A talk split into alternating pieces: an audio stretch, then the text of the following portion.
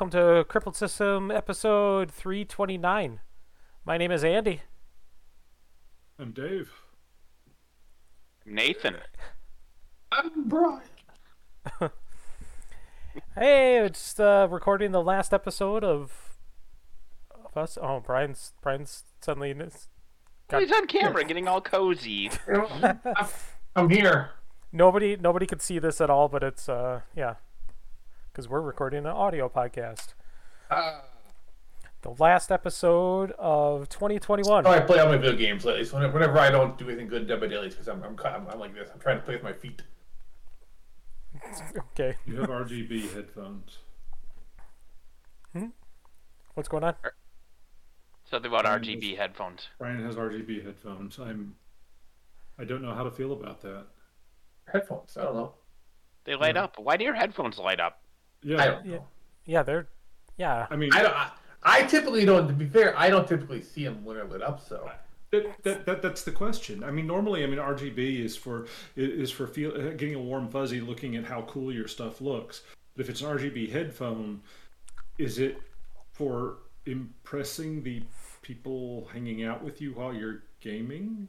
I'm I keep my window. My, I keep my. win- I'm on the second floor. I keep my window open so the people on the other side, on other second floors, can look over and see me.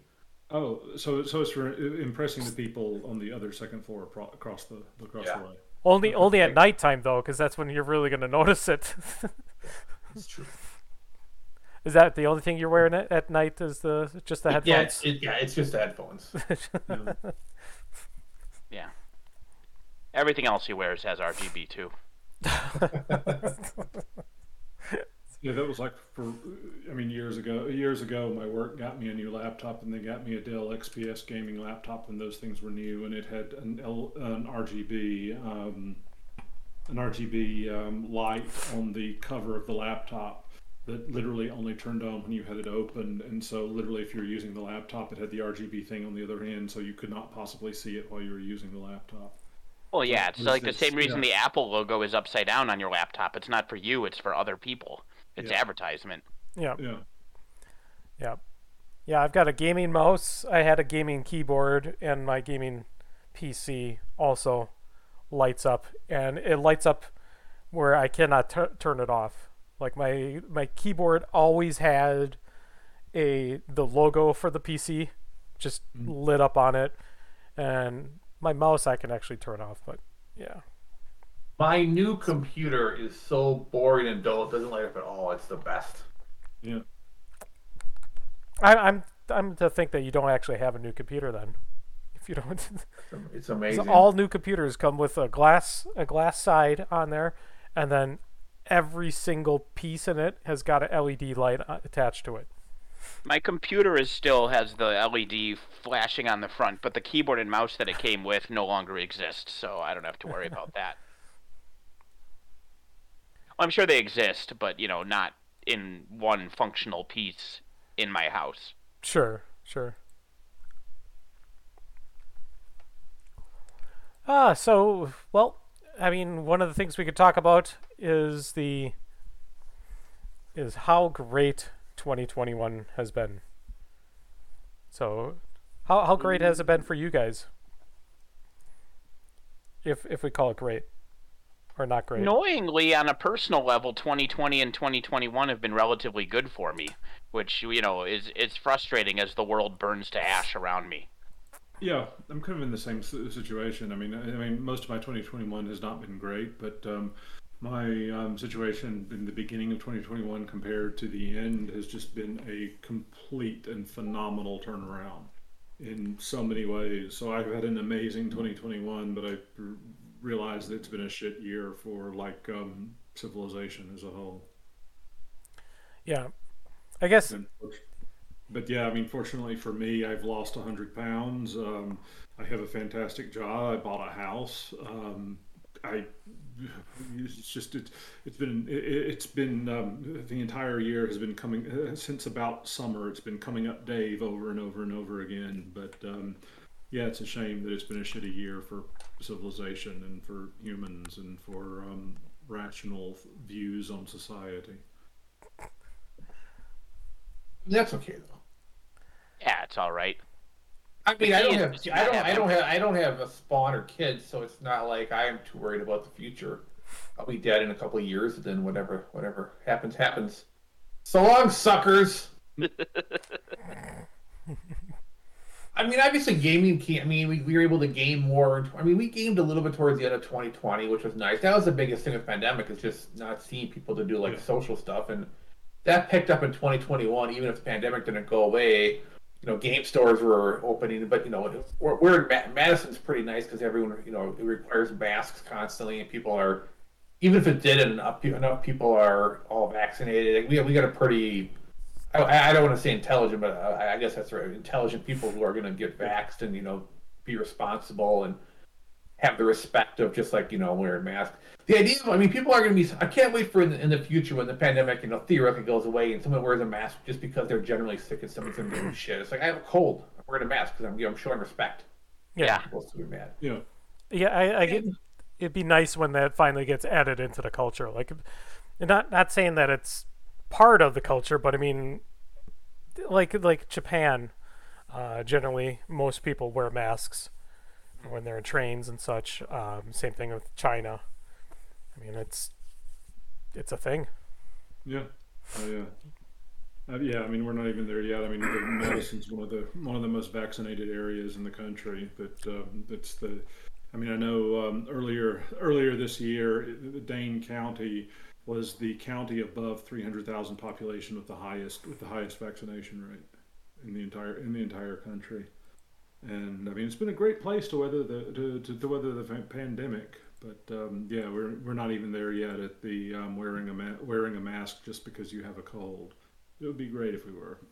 Yeah, but you know, as far as but yeah, gaming came back, so locally people are seeing each other more. You know, Yeah. groups are getting together, which is nice, which is always helpful. Uh, work has been trying to murder me all year, and it's you know I think it's going to actually succeed in 2020, you know, too. But that's okay. It's trying. So that's that's what you're looking forward to in 2022. Was the I'm, eventual I'm, I'm capitalist- capitalist murder of Brian? Yeah, it will be.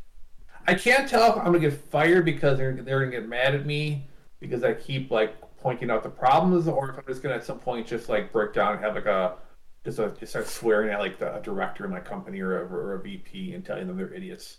be- Well, maybe you'll have an office space style experience where you'll break down, you'll start telling them they're all idiots, and then they'll promote you for it. There's a chance I, I'll come out of this promoted.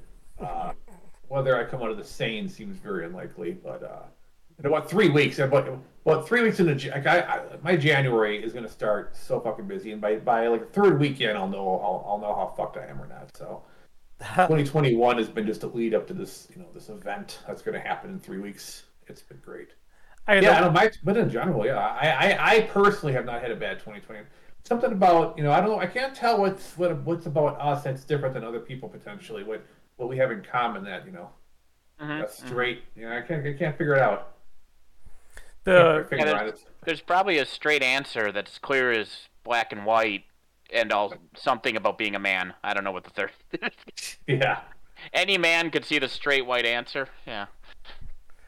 I mean, it, at least with Office Space, uh, as comparisons to Office Space for you, Brian, with work at home, they can't really move you your office into the basement. You you'd have to legitimately move yourself into the basement. yeah, it's true. So I think the equivalent to being moved to the basement is being told that you have to work back in the office again. we're gonna have It'd be the nicest cubicle there, and it'd just be like, "Fuck you." yeah, that that's true. That definitely would be a obnoxious thing they could try. Yeah, my 2021 is uh, it's definitely different than my 2020, but my 2021 has been started off uh, really pretty pretty rocky in February, and I've just been basically working as my mom's caretaker since then. And that has been an interesting ride so far. I moved her across country to to over here, and then just basically dealing with uh, day in day out situations with mom. It's been fun. Good fun. times. Yeah. Yeah, my mom's dealing with that with her mother-in-law because, well, you guys, I've talked about this before. It's been a while now, but her her husband's mother just went blind suddenly, and so now they had to take her and move her across the country, and they're taking care of her twenty four seven in their home. Oh, jeez. Yeah. Blind suddenly. It's try to stare too long at the sun, trying to find the treasure. Yeah, maybe you know there's an eclipse, and and she she thought if it's good enough for Trump, it's good enough for me, and they just stared right at the sun. Well, that's what's scary about the human body. You could just like you wake up blind. You could have a. str- I mean, anyone who's Yeah. gonna have a stroke tomorrow would be completely useless to to the world. I mean, it's your your Yeah. your one body thing from just like being completely out of it. I don't have to be. I don't have to have a stroke to be useless to the world.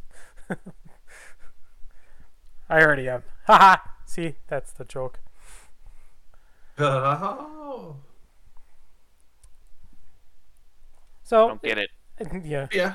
I guess the Okay. the, the only thing I do, I don't like about 2021 is The That- the only thing. the only The thing. only The only oh, thing. The only, oh, the only You know, thing. Coming up roses with one small objection. What's your only thing wrong with 2021, Andy? It's uh the the, the false feeling of security it, it kind of gave near the near the end of the summer, and and then we just realized that that we're really not out of it. Is it like basically you know uh, mandates and such were are all being lifted and stuff and stuff there, except for like Dane County. Dane County just forever keeps on adding the mask mandate, but as people's restrictions got lifted, it it felt like it was you know we were coming out of it, and uh, then then then the scientists have to tell us that we're not even remotely out of it, and we're basically worse than events than last year. Hope is the cruelest form of torture. yeah, On another positive note, I got a PS5 in 2021, so that's exciting. And that You son balances out. kind of- yeah. I, I uh, who'd you have to kill? I just I joined I joined I I, follow, I did a bunch of those Twitter things where you basically all these accounts like give, uh, give you like PS5 alerts. So I just wa I would get notifications like once or twice a week saying, "Hey, this store at this time is going to have something available. If you click on the website and you try to refresh fast enough, you can get one." And I did that for a couple months and eventually uh, got through and got one. Yeah, I have managed to get two Xboxes that way. Oh, I thought you said pick you. up a PS5. I, th- I thought you. I thought you were about to say that you picked up two PS5s that way. And then I'm like, what No, the two, fuck? two Xboxes. Yeah. But yeah, the Xbox is just as rare. So yeah. Yeah. Hmm. Yeah, depending because it alternates. Some sometimes one is easier to get than the other. But um, I have kids and the Xbox Game Pass. Xbox, there are two. There are two big reasons that I, I went for the Xbox first. One is that the Game Pass is fantastic for kids because you can say, okay, play whatever, and just just install whatever's on there, and there's a huge selection of stuff. And um, two, Microsoft's uh, parental controls are a lot better than Sony's.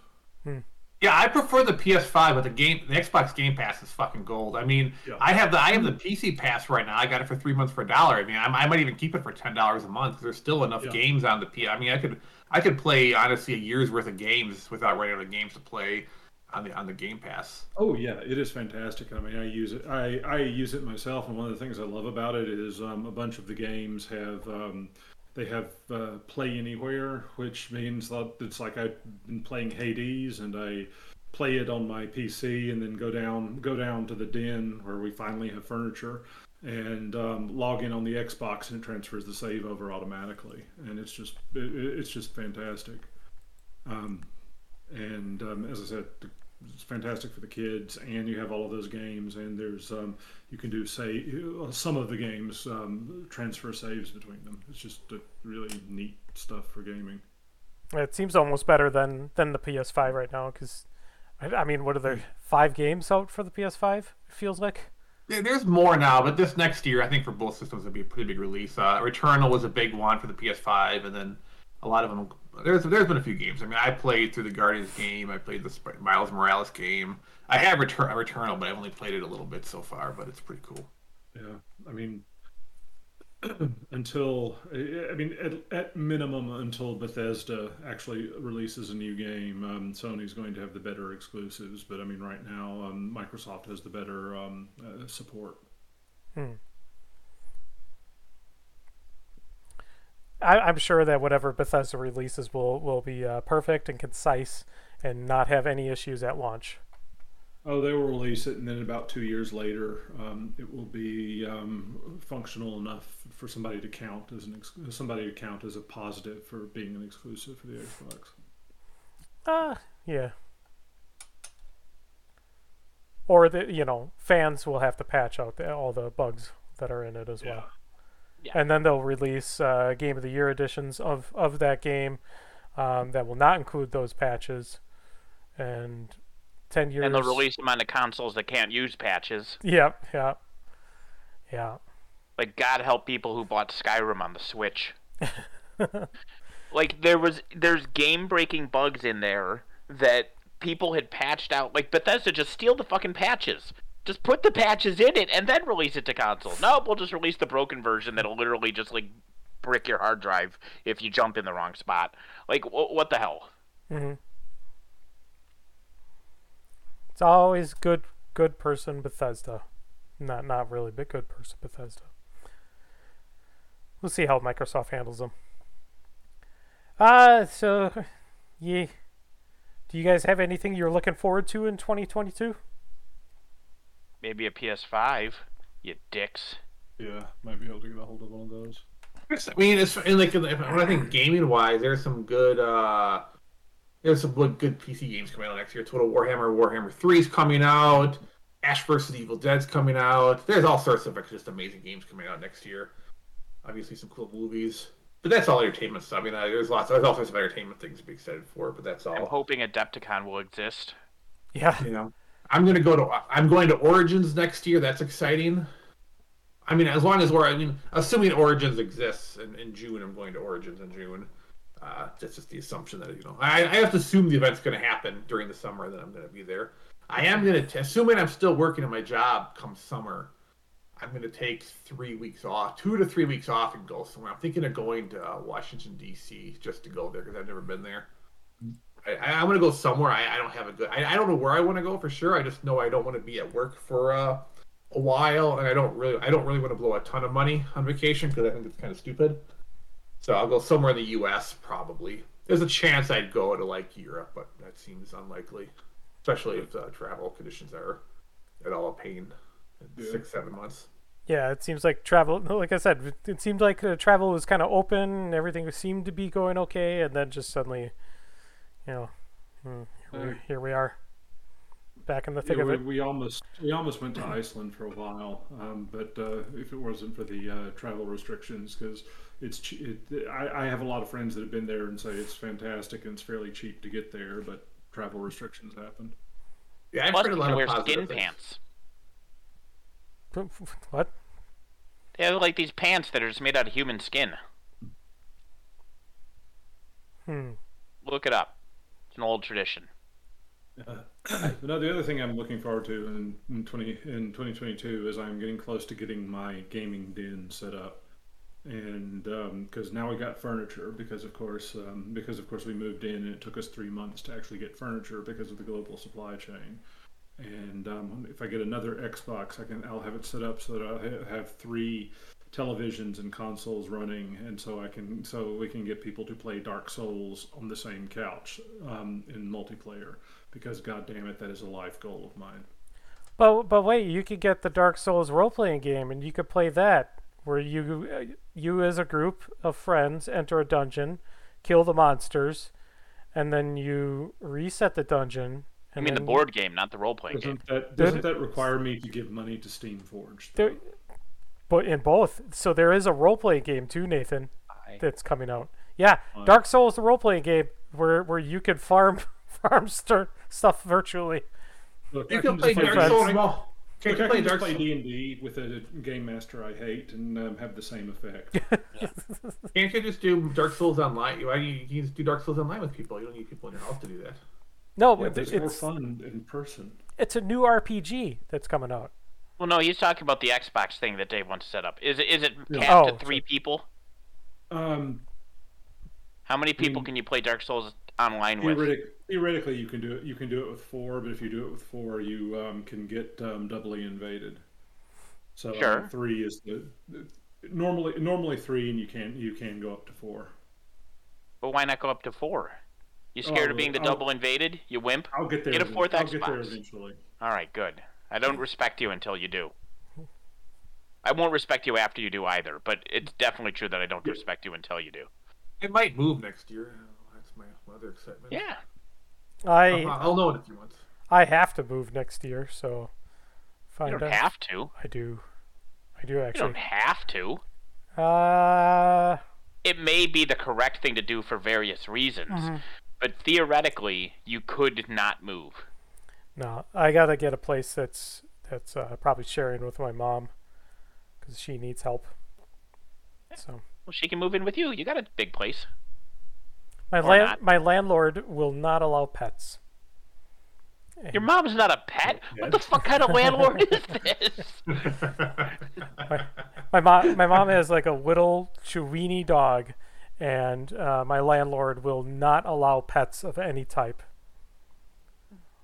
Have you tried uh, guillotining your landlord? It's the correct thing to do to them. I well, I I've I've uh, I've sent them numerous texts.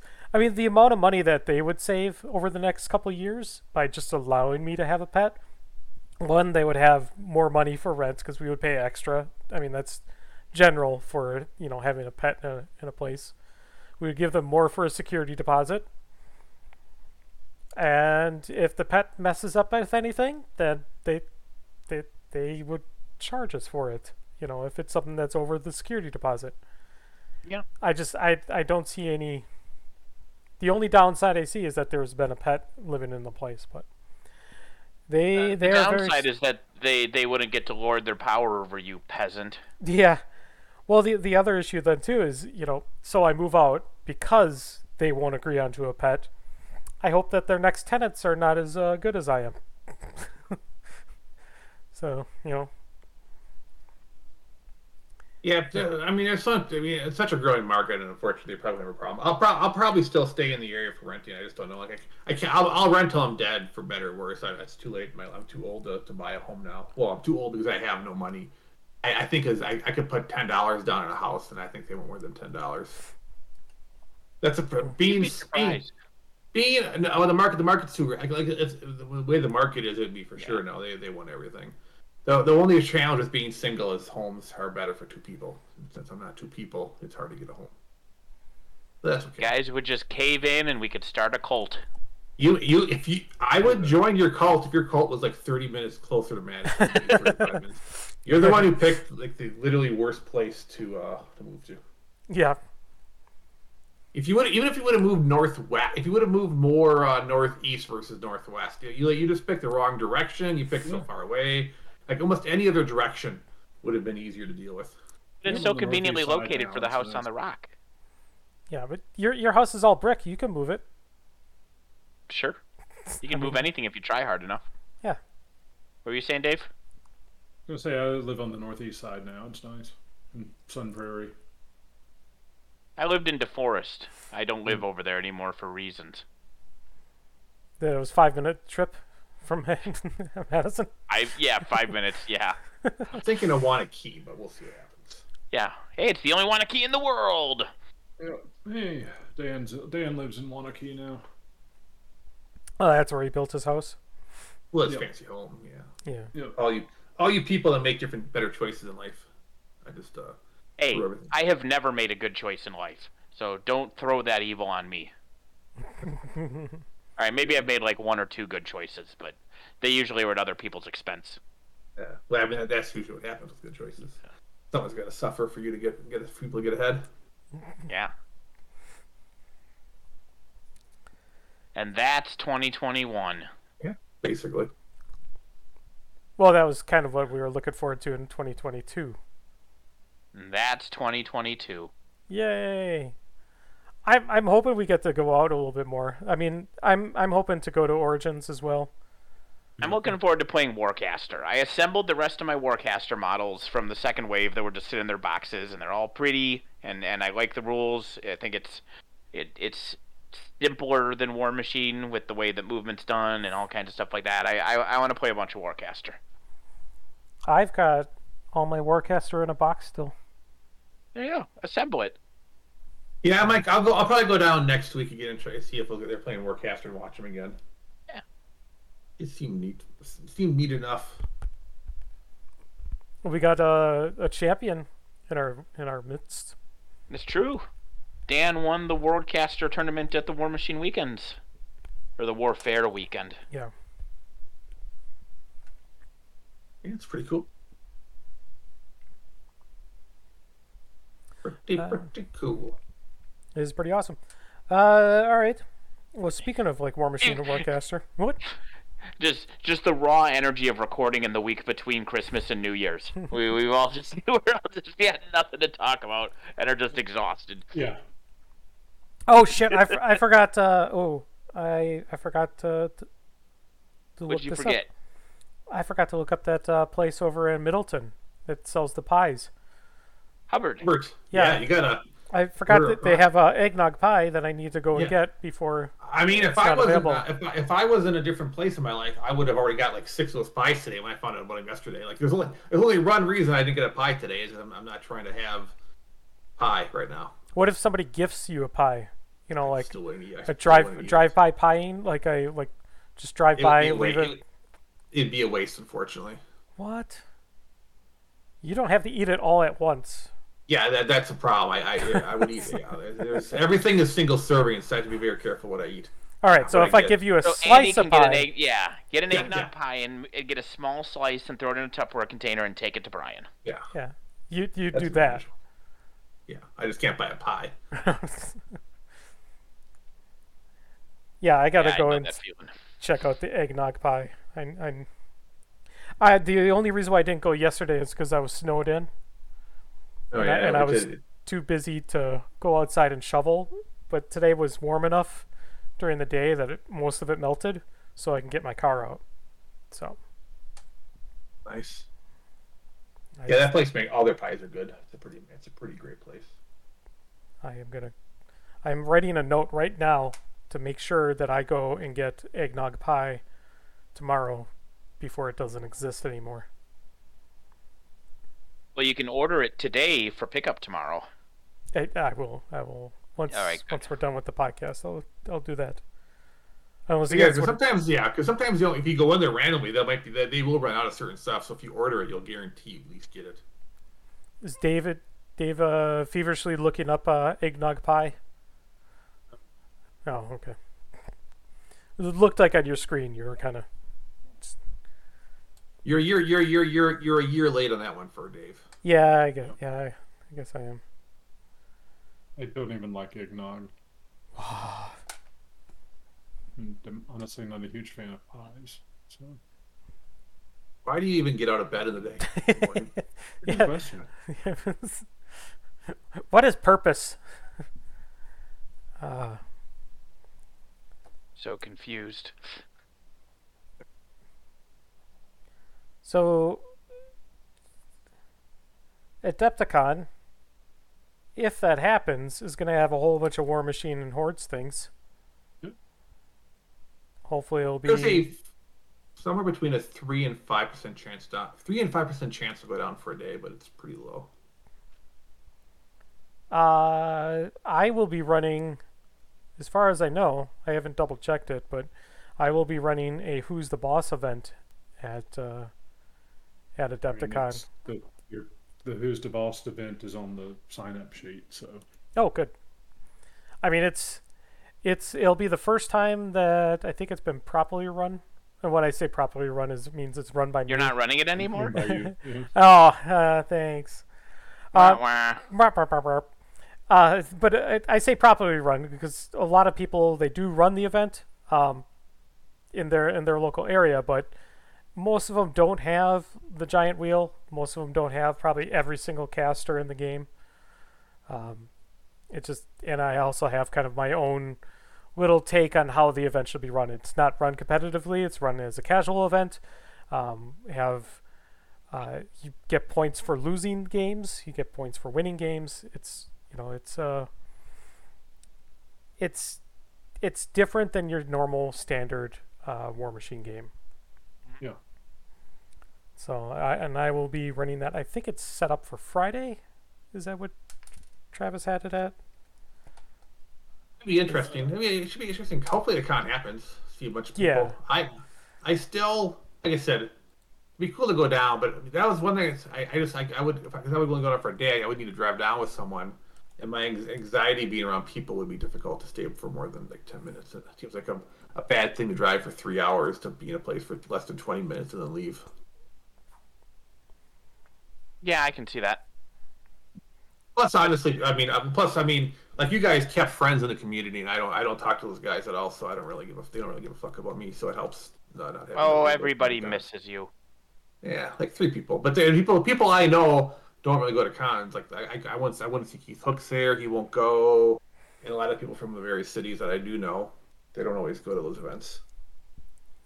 Fair. Yep. Uh, who's the boss? Uh, special event is set up set up here for uh, for uh, looks like it is Friday. Nice, nice. That'll be fun. Yeah, it'll be like I said, it'll be one of the first times I've run Who's the Boss in four years, three or four years. 'Cause I don't think I ran it 2019 at all, or maybe I did. Oh, because I was in in Guild Ball times at that that point. Yay! It's a good thing I killed that game. Well, that's what Good you job. get for being too competitive. Yep, too competitive. They had to shut it down because of you, Andy. Yep. Oh man, the the Build a Guild event that I I made for that, which is pretty much the same thing as Who's the Boss, um, was pretty awesome. Uh, I I'm saddened that the game doesn't exist anymore. I'm hoping I can maybe uh, adapt that Build a Guild into something else, maybe like Judgment. And that. I guess that's the other thing I'm looking forward to in 2022 is uh, getting my hands on Judgment and seeing if we can get some locals here to to play it. Yeah, I'm very, I'm very intrigued by Judgment as well. That's, that's a game I'll probably try out. The fact that it is not measurement based is a is a big plus, I think, for a lot of well, I think for Brian in general and for me as well. Maybe maybe what'll happen is at Adepticon they'll announce that they're switching War Machine over to all hex based, and that'll get Brian back. I don't know if you could do that with the model count. And how big are your hexes going to have to be? I mean, Warcaster, you'd have to have math. Like Warcaster would be your only game that could possibly do it of, of, of the of the games, but I, I doubt War Machine War Machine could never do that. You could 30 millimeter hexes. yeah, What? how are you going to fit the 80 millimeter bases or the 120 millimeter bases? They they take up multiple hexes. That's the great thing about hexes is that they scale, right? So like if you have 30 millimeter hexes, then a cluster of them would fit a, a 80 millimeter base, and so on and so forth. Now you're just making things up. You just move them all to hex based? Actually, make he- giant hexes? Move everything to hex based. Do Yeah. it. That's Just take those that's, tape measures and throw them in the garbage. that Tape sounds, measures are for shitheads. That sounds like a great idea. We should definitely make a new edition of the game that transforms all the bases over to hexes for their bases, and then wait for four or five more years after everybody has transferred their entire armies over to the hex bases, and then re-release the game back as the old version of the game. Go triangles. No, but then you go back to circle bases. Eventually, you have to go to triangles and rectangles. Eventually, get back to circles. Sure. I assume Andy is referencing something GW did. I am referencing uh, Age of Sigmar. Yeah. I mean, they they made it so bases didn't matter in Age of Sigmar, where you know the size of the base didn't matter, but it was a lot of people aesthetically changed all of their square bases over to circle bases, and now that uh, Old World is coming out soon uh, for Old Warhammer Fantasy, uh, square bases are back again. so. I just feel bad for the people who had like their beautifully painted armies that they converted off onto circle bases, and now they're going to put them back onto square bases. You can turn a square into a circle. You just file it a little bit. Defi- you just file it down. But yeah, I mean, if you're doing anything in Games Workshop, I mean, you're you're fully into Stockholm syndrome at this point, and you have to be aware of that. So. Yeah, that's that's very true too. Yeah, Yeah, because that was the that I mean at the at the nadir of um, War Machine in the area, I was looking at uh, 40k, and then it's like, oh hey, the um, most competitive armies are the three that have most recently released codices. What? Why never? Yeah. I mean, War Machine has kind of the same problem now with their, you know, their when they come out with stuff. So they kind of I mean it's it's it's a, it's a problem every game company kind of runs into. It's Yeah. a problem with everything. I mean, War, I mean, War Machine is not as bad as Warhammer in that in in that regard. The the CID is kind of The- little little bit. At least CID is not happening Little bit. anymore. Yeah, there were. I mean, th- there were a, there were a, there were a couple of bad ones, but honestly, about half of the CIDs just ended up with stuff that was not not pushing the curve, but at the top of it, which is what you want.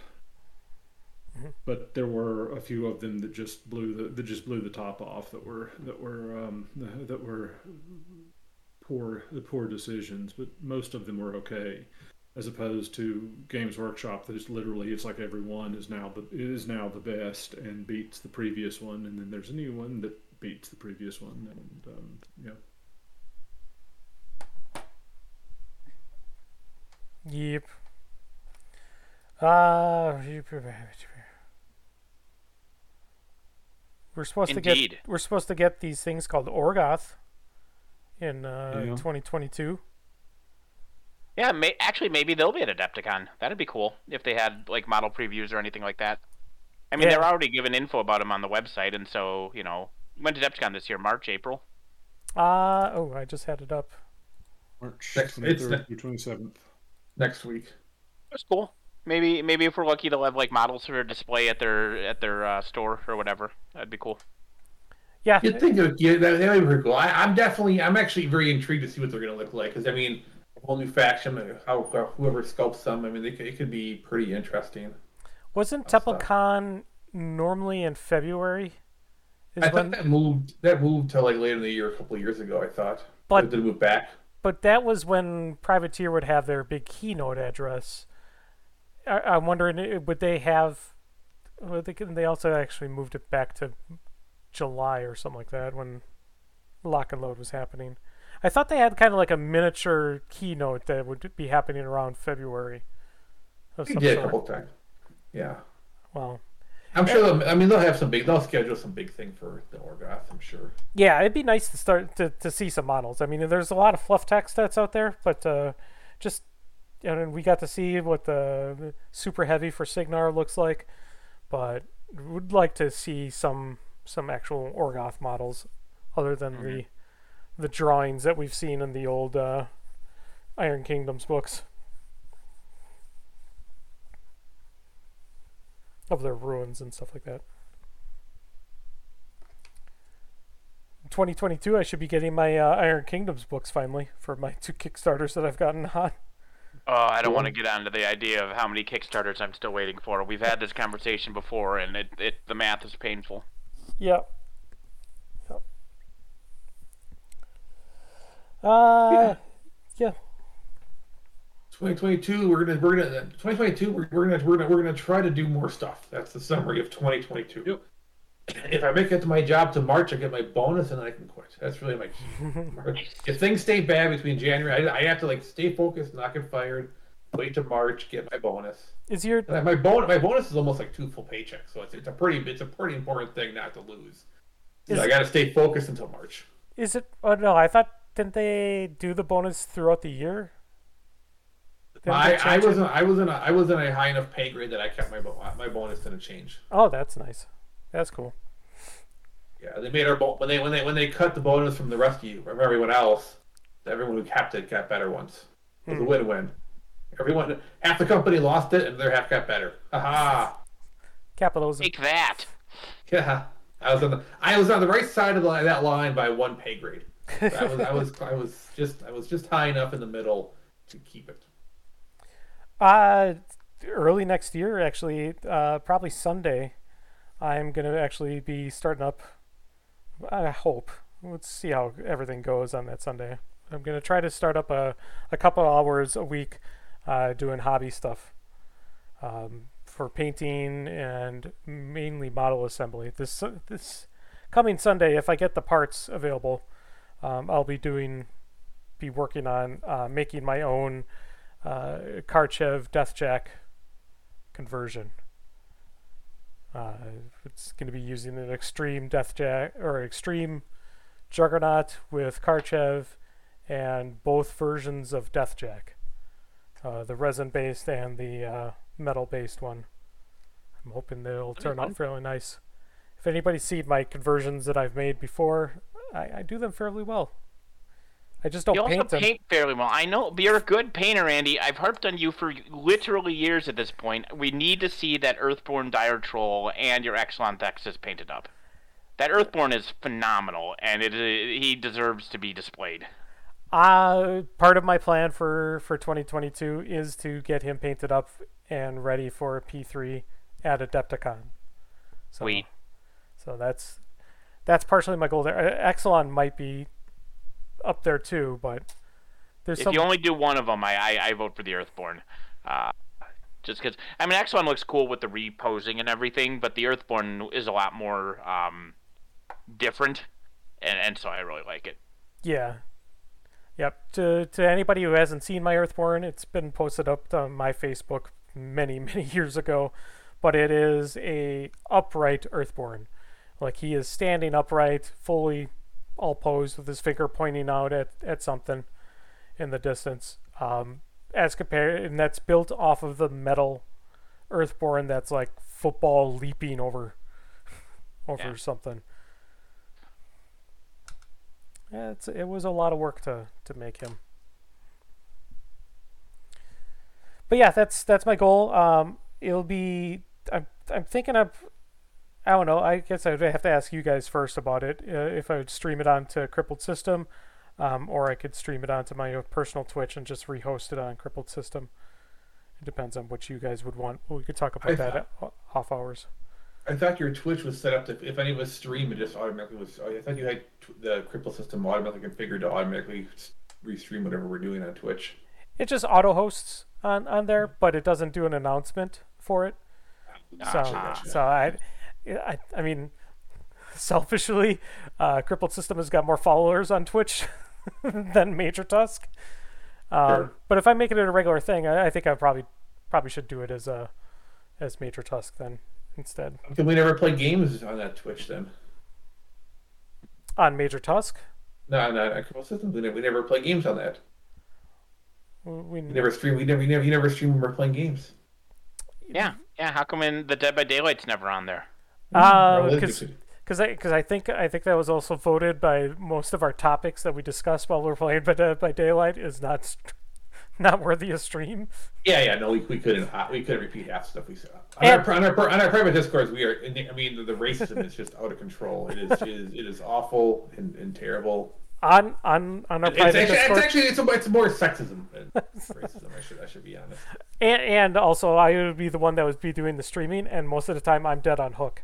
So I mean, it's That's good because then you can do it into spectate mode and jump jump around between everybody. well, how am I supposed to watch YouTube videos? Well, now you know my secret of, of why I die first. Is I, Oh, we- YouTube. Yeah. oh, you guys already know. Yeah, we, we know the secret when you know die first. secret. Also, 30 percent of the time when you die first, you're like, I was eating pie. yeah, it- I can't loop while eating pie. it- it's very hard. It's It, it is. Whoa, I I don't need to hear that. the, the pie he's talking just, about. just Oh, eating pie is very hard while looping with Bruce Willis and and uh, what's his face. We're desperately trying. I, I like that we cannot find another game to play besides Dead by Daylight. We, everyone's like trying to like talk some different game, and we can't get four of us to agree on anything. We can get we can get three people in a game. We can't get four. So if we ever jump into a game, like we were like, uh, whatever the fuck the game was, Back for Blood. almost worked. That Back for Blood was actually fun with three of us in there, but then the we got a bunch of randos which are terrible. We got one rando that was phenomenal. That stuck with us, stayed with us for like an hour, which was great. But like we got three in that game. Propnight wasn't quite doing it. We got hopefully the Evil Dead game will get four of us in in, in two months. But yeah, we just gotta find. I think prop- Ryan refuses to play Vermintide with me because I fucked up one time. First of all, if playing Vermintide with you still doesn't solve the problem, it's still only two of us and- with two randos. If we had four of us playing Vermintide, I'd be. I mean, that's it's it's more of I'm. I, Well, we all just Yeah, need to I- go to Dave's house and uh, play Dark Souls in his basement. it's Yeah. true. and Yeah, and, but- some streaming stuff there. and, the and then we'll play the game.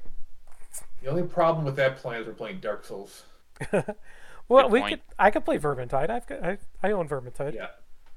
I think The Chris key- owns it too. Yeah.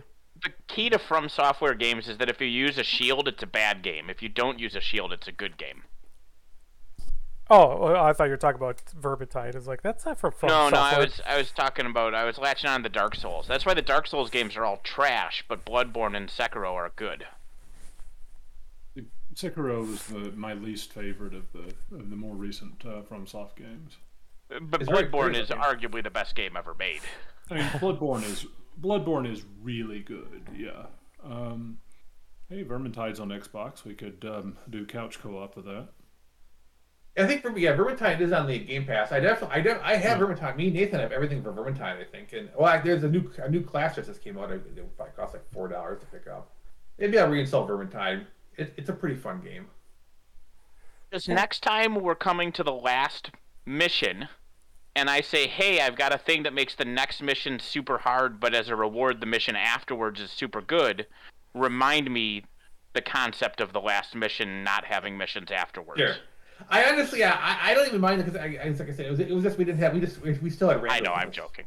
but uh, but that was a cool thing they added in that because before that last expansion, like I, I, I didn't play that mode with anyone else because that, that just that was a new concept that had just come out with the chaos wastes. I don't know you did those mo- those modes. Yeah, now that I have a computer that could probably handle Verm- Vermintide, I would, I would like Yeah. to play it. I mean, like I I, kind of yeah. You need everyone to have all the DLCs because you you like in Dead by Daylight you can play on maps even if you don't own them. You just can't play certain killers. Vermintide, everyone has to own the DLCs, which include the map. So if people don't own certain things, what you can play is really reduced. Hmm. Uh, which is the only challenge of, of Vermintide is everyone has to start buying more things for it to actually work out to be uh, or playable. But it, then, I don't. And then obviously, people play it, if you can actually play higher than the, the basic difficulties, because that's more challenging too. Is you can't really do a lot unless you uh, have everyone. Because that once you like on basic level, it's like whatever. But on the higher level, it's actually knowing when to block and parry. All those all those things kind of matter. So the other problem with Vermintide is that the rats are the best, and I hate that I have to be against the rats. Why can't I play as the rats against the filthy humans? That'd be kind of, well, yeah, it'd be kind of cool. just Collect Vermintide. Warpstone, live the good life. Yeah, just Vermintide the other way around, Yeah, as in you are the rat. Yeah.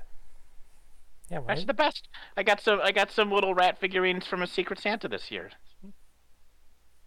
nice. That's pretty cool. Yeah. Maybe I'll make another Blood Bowl team because I don't know. Well, they're probably somewhere. I had a I had a rat Blood Bowl team that I made. Uh, actually, kit bashed together. Made little little uh, shoulder pads out of things, and probably the the most effort I've put into custom making minis. And then I never played Blood Bowl in person. Hey, There you Your your uh, your first experience in the online Blood Bowl is probably one of my favorite uh, experiences. Yeah, we do need to double check the math on that. I need to have a post-it note that has the math of that happening because that sums up Nathan's life quite well. Uh, The keyboard survived that. I just uninstalled the game for a year. I, I mean, I guess that's another thing I'm looking forward to in 2022 as well is is uh, trying to start up a uh, a Blood Bowl league. I, I was planning to start up a Blood Bowl league once the, the actual football season is over it over at our, our local store for Noble Knight. Because I've Depending on the a- night, I'd probably be down to help you support that. yeah, I'd have to do either. right. It would depend if I wanted to win or have fun, whether I play the rats or Nurgle. Although I guess I don't know the new rules set. I don't Yeah, know okay. if rats are still overpowered and if Nurgle is still. Nurgle was never one of like the trash ones, you know, that you play to lose but have fun, like mm-hmm. halflings and stuff. But they were never top tier either. Yeah, and that's that's the one thing about Blood Bowl though too is once once you understand that there are things that there are actual tier levels in the game, it's not all based on skill. Um, it it's a lot of random in it, and once you accept it, then then you're fine with it. You should be fine with it. That is. Correct. You have to accept it. If you can't accept it, you should not be playing Blood Bowl. Yeah. correct. Yeah. we played had- Blood Bowl, we, we had multiple leagues going on for a little bit. Had little events going on yeah. for a while. Yeah. Blood Bowl technically meets my requirements to play as a game. It it does. It, uh, you wouldn't have to even paint. It, it's also it, it would be cheap enough for you to get somebody else to paint for you, Yeah. because it's only 16 players. Yep, it's very true. I also, and I, I was hoping to do this in the first quarter next year, but my work is making it impossible. But I, I want to get a Fallout RPG going one night of the week sometime next early next year as well. You got a lot of cool Fallout stuff. Yeah, so I really want I really want to get Fallout the RPG going sometime. Uh, maybe maybe sometime after March. Possibly. That'd be cool. We could switch that over to Dark Souls RPG though, because that that'll be out by then. Listen, I've got like three different 2D20 RPGs now because I, I have I have Dune, I have Conan, and I have John Carter. So I've got those going on. I have uh, Twilight 2000 third edition that came out. I got this thing for Christmas, uh, Kult Divinity Lost, which was apparently a really edgy '90s RPG that they like relaunched with a Kickstarter this year. Mm. Uh, You like your Christmas gifts? What's going on, Mister Popular over there? No, well, what it was was that I traded in all that stuff to uh, uh, Noble Knight, and so I had like a grand in store credit because that's how much shit I had dumped off. Sure. And so uh, in the forums, there was a traditional game, Secret Santa, and I just signed up. Uh, like they they did a thing, and then once all the gifts were out, they're like, "All right, who wants to do another one?" And so they did seven rounds of this, and so I just I wasn't spending real money; I was spending store credit, so I just did seven Secret Santas. Nice. I, I would be up for any any role playing game that you want to run. I would be up for playing. I I think the one you want to play the most. Nice. Oh, that's a Little owl bear pin. Look at that cute little owl bear. Is the name? yeah, Owlbears are cute. Yeah, I would be up to play. Like, I, I'm more interested in any of your two D twenty games over the non two D twenty games. But uh, because I know you were excited about the, that one war game. Yeah, yeah. But I think the context of other games make. I'm slightly more interested in the other ones, but I would play any of them. Yeah. And I know if you, I think the other ones, I think the other two D twenties, some of them you can even do. You could, you could, you could do, there's more support online than like the. Uh, yeah, Happy New Year. Oh yeah, from wow, my yeah, like nice. Oh, so that's that's the thing that uh, that cool Mike sent you. Well, Mike sent me this. See, there's there's the the Frank, Yeah, the paper plate mask, and there's Mike. That is. He, he had a personal message. Uh, but yeah, no, the 2D20s, because, uh, you know, there's such overlap between them all. I still have the dream of us having, like, five different 2D20 games that we're just cycling. You know, Well, yeah, but I mean, if, if you wanted to run a two D twenty game, the odds of being able to do that in roll twenty, and Chris would be, easily be able to join. At, at, a, at, a, at a, if you want to do it online, that way people could be more reliable. But if you want to do it in person as well, we could probably figure it out too. I just I- think you'll get a uh, more an easier turnout to the two because all the two D twenty games are based on IPs people know. The other game you were excited about is just based on like post-apocalyptic, but like realistic. And I'm like, if I'm post-apocalyptic, I want I want a, I want a little bit more like you know. Dave, you're an old grognard. You're you're an old man and you play the games. You remember Twilight 2000. Oh yeah. Yeah, see? You, you, you look like Dave looks. Two things are true. You know Twilight 2000 and you play Napoleonic miniatures. I'm not that old yet. You're getting there. Yeah. One day you're gonna wake up and it's kind of like growing nose hair. Like you didn't plan it, but it's a sign that you're old. You're gonna wake up and there's just gonna be Napoleonic miniatures in your bed with you. That's Right. yeah. The, the, the, that's the fairy. The the, the no polyps. The, the like the, the yeah. It's like it's like the tooth fairy, except you know you're at a certain age and they just give you uh you get a, a starter army. Yeah, and it's That- that magical. You never know what you're gonna get. You might get some Boer War things. You might That get comes with your AARP membership. My my Napoleonics when they show up is also my suicide note. See. I mean, Napoleonics are ancients. yeah. Yeah, Warhammer Ancients. Yeah. I want to get my Warhammer in, but I don't want no magic. It confuses me. Uh, Get us, get us, get us, uh, get us some Conan, Nathan, going. Get us some Conan or some Dune, or combine two of the three, Just combine two of them. Yeah. I mean, I'm getting all the fifth edition uh, privateer Iron Kingdom stuff. I mean, But I, five, but five point, but the new version's coming out in two years, so all the five is garbage. no, it's, no, but I mean, it's at least it'll be a self-contained system, though. Yeah, yeah, it'll, it'll, yeah. Yeah, yeah, yeah, that's the thing. I mean, there's still people to play original D and D, A D and D. Pathfinder will never die. You know, Yeah. so Yeah, people Each- play high five. each edition of D and D lives forever. Well, even if you, especially if you're in a campaign, like you don't. A lot of times, if you if your campaign's deep in a campaign, you'll just finish off in that edition, so you could still play a campaign a year or mm-hmm. two into it. You, even if you even if you Forever. jump, yeah, yeah. I mean, I, I we always have campaigns that start over new campaigns, but yeah, five E I like five E quite a bit. I, I like any kind of any kind of system people are willing to play it. I guess I don't care as long as people are happy playing it. Is there like new source books for second edition still? For D No, and D?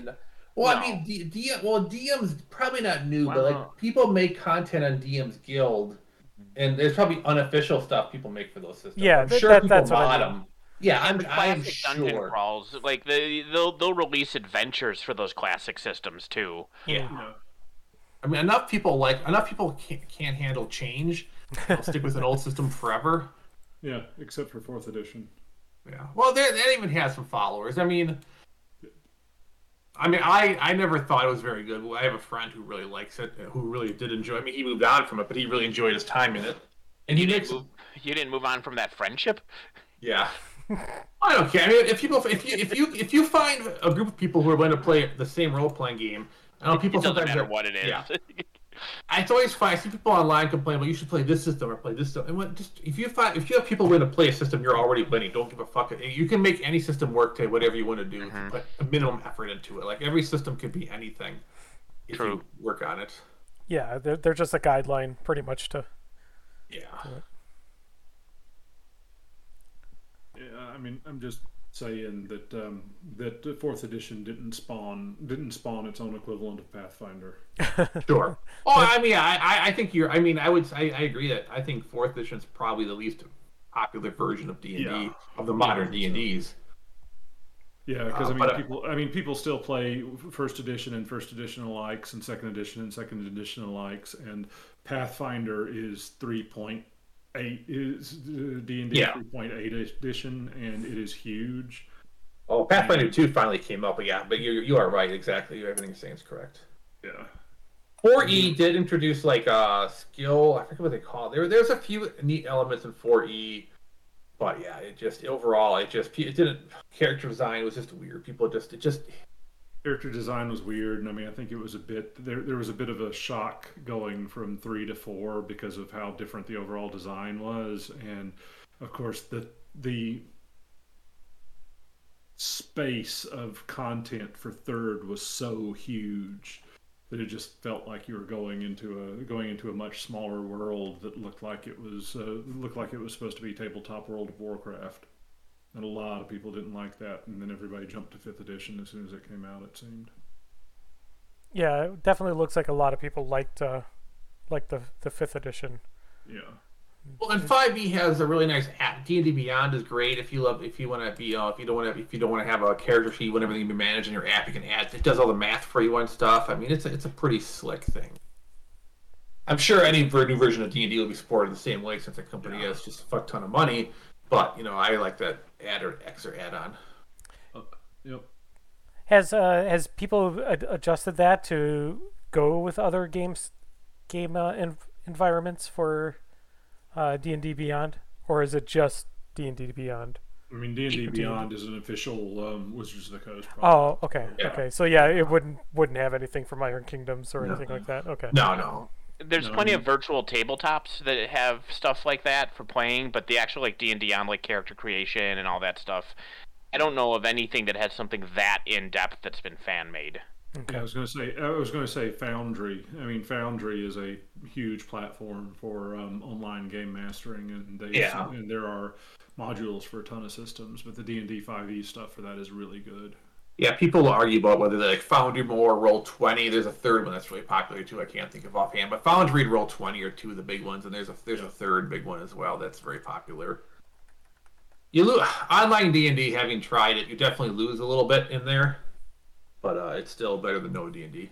Yep.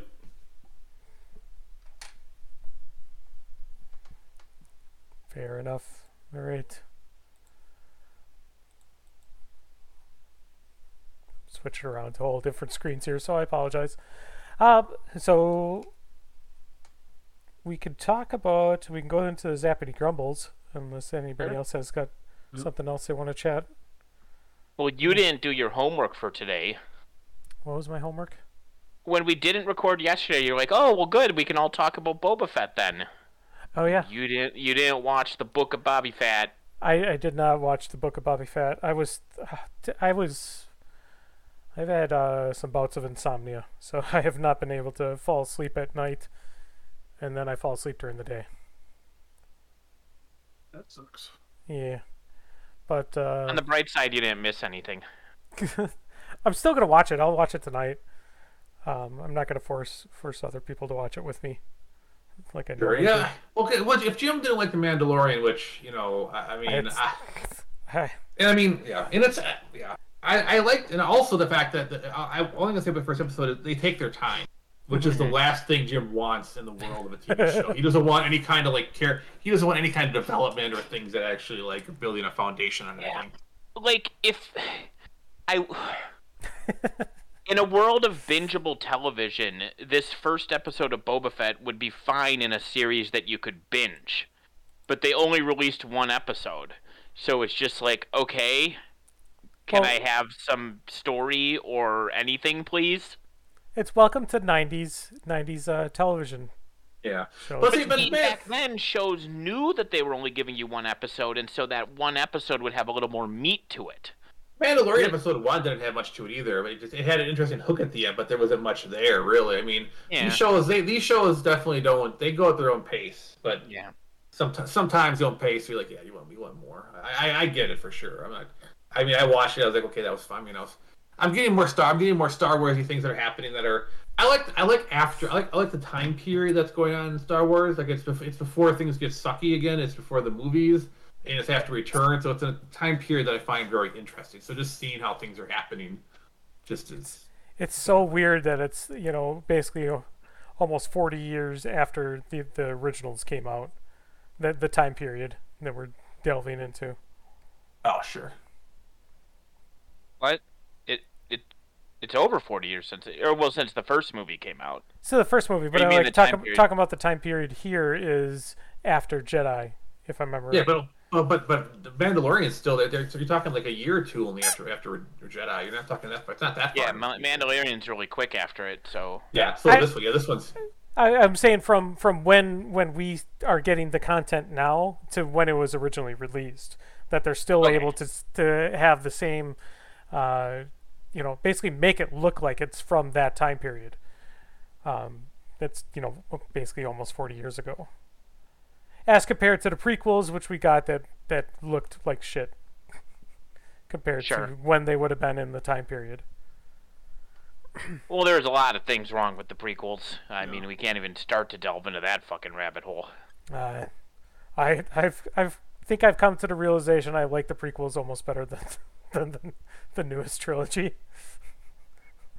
It's kind of uh, No, there's zero redeem. I mean, you you can like the prequels more if you like. I would say that the the, the sequel films, Episode Seven is perfectly fine. Force Awakens is an enjoyable film uh, that is only lessened for the fact that its promise was not delivered. If if the whole trilogy had been on the caliber of Force Awakens, I think it would have been fine. Uh, but Force Awakens is a perfectly good movie that I enjoy watching.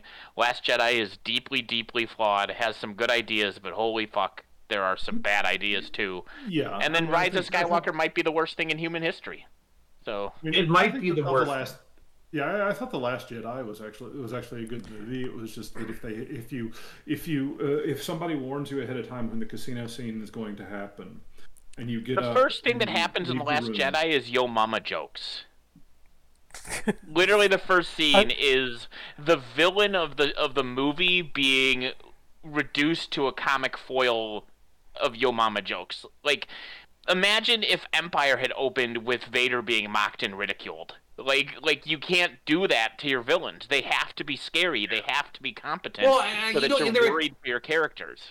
They were trying to do the same thing from well they were trying to continue the same character having the same kind of a joke. It just it just was it was the wrong kind. It just it didn't it was a different scenario that didn't play it anywhere near as well. But was Poe even jokey in he, he made he made a joke. He, he made he made a joke. The first thing he does was the first thing he does is he make but he still he, it was more of a Yeah. nervous joke. It was it was Yeah. a different situation because he was captive and he was ner- yeah it, wa- it, it was it was it was replicating the exact same type of opening joke thing it just land it just landed versus the second scene I still like everything with Kylo and uh, what's her name my brain just- Kylo Ren is the best character in all of Star Wars. He Yeah, is which- the best handled character. Is phenomenal in Which- and yes. which makes me hate the third movie so much more because of that. Afraid Yeah, 'cause not. It was like the. It was, there were so many things. I was I loved the first half of Rise of Skywalker because it was like, oh, they are they are follow they are following all of these plot threads that that connect the original trilogy and the prequels and all of this, and then it's like halfway through the movie, it's like they they just completely lose everything, and it's like what, like what, why? Like, keep in mind, Rise of Skywalker, the storyline, they have to go to the place to find the thing that will lead them to the place to find the thing that will lead them to the Yeah. place.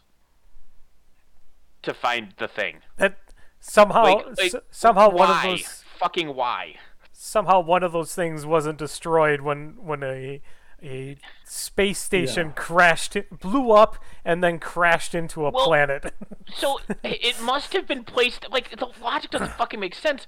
So the thing must not have survived the crash. It must have been placed there afterwards because somebody put it there, then went and stood on the shoreline and carved a dagger and then hyper aged the dagger and like what the fuck is any of this stuff? Why? Uh, Just yeah, I mean- why? I love the first. I, I mean, I love the, the the first part of it, and it just seems like it just seems like halfway through that they had a coherent plot, and then it's like, ah, fuck it, nah, fuck it, we'll do whatever. And 'Cause they even, like- all the- because they had all of this stuff set up where Rey starts de- starts spontaneously developing these force abilities that if you are familiar with the with the previous canon are all strongly associated with the dark side. And the people around her don't realize this because they don't know anything about the force because that fits in with the plot. And because it's like she's spontaneously doing force healing and it's portrayed as a good thing. And i'm like but that's that's how you corrupt people to the dark side. I mean that was the point of that was the point of the prequels. And they just and it's like okay this is this is good storytelling that that she's in this dangerous thing and nobody and nobody around her recognizes it because of the loss of knowledge. And then you get to the end of the movie and that the force healing was the good thing even though it was the exact opposite of what the prequels had set up and they did i mean kind of did the same thing with the force lightning. It's like yes and it's like she she she spontaneously has this ability and does something useful with it even though this is something exclusively associated with dark side users. And then they just kind of gloss over all of this. And it's like it's like if they stopped halfway through and wrote a reasonable ending uh, wrote a reasonable ending from that point it would have been a great movie. But it was terrible because they had all of these ideas that just it's like at some point they're like yeah fuck it yeah, fuck it, we'll have a Disney ending. The Here. issue was spending 80% of your runtime undoing the story from the previous movie because Yeah. you spent 80 time percent of that movie setting up things that weren't planned Yeah. because nobody in the first fucking place had an idea. Like when Yeah. you when you Yeah. buy a billion dollar franchise and you're gonna make three movies, you write down what's gonna happen in those three goddamn movies. I don't care if it's one sentence each on a post-it note. You fucking do it. And also, like, I know even a bad a bad Marvel movie still follows a path. It's still even Yeah. even Yeah. the even their lesser movies are still still fit an overall plot because they're smart enough to do that kind of shit. Yeah, which is why those are successful, and the Star Wars ones Yeah. killed the biggest franchise in existence. You know, and and and just the stupidity of it too. Like you look at like they're fucking children's movies, and I'm not trying to oversell them as high art, but you look at Return of the Jedi and the the final lightsaber duel between uh, uh, Luke and Vader is emotionally powerful. You Yeah. know, the music swelling when he when he when he basically turns to the dark side with rage when when he when Vader threatens that he's going to turn Leia. Like it's it's personable, it's emotional, it's impactful. Then you look at Rise of Skywalker and it's her reflecting laser beams with dual wielded lightsabers, and it's just dumb as fuck Yeah. it, it, you don't have to be spe- spectacle. You don't have to be two different colored lasers hitting each other like D- Dragon Ball Z. And it annoys me because even like Marvel does a good job, like Brian said, but even then they go to the, the sky lasers too often. I would have killed for a version of WandaVision where Wanda and Agatha just talked at the end and talked about mourning and talked about loss and talked about the rage that that brings inside of you and and changed as humans from that versus just two sky lasers shooting each other. I mean, Vision had Vision talked himself out of fighting. Yeah, the vision exactly, which is you way got- more interesting to me. But and at least then you got both. You got Yeah. to see sky lasers Yeah, and yeah. talk. And Lo- and Loki and Loki was a big dialogue. I mean, they do they yep. do they do what they. And I mean, I don't know. I, and I, I agree. I would like to see it more, which is why I like as much dialogue that was in Spider-Man because there was a mm-hmm. lot of dialogue. It was about there was a lot more humanity involved in that, which is really what makes those more enjoyable. But again, when they keep making billions of dollars, it's, You can't know, blame 'em when- for going to the if well. You can make a billion dollars off a space laser. Why the fuck wouldn't you put another space laser with another billion dollars? So I agree, but I understand why they don't do it. Oh, yeah.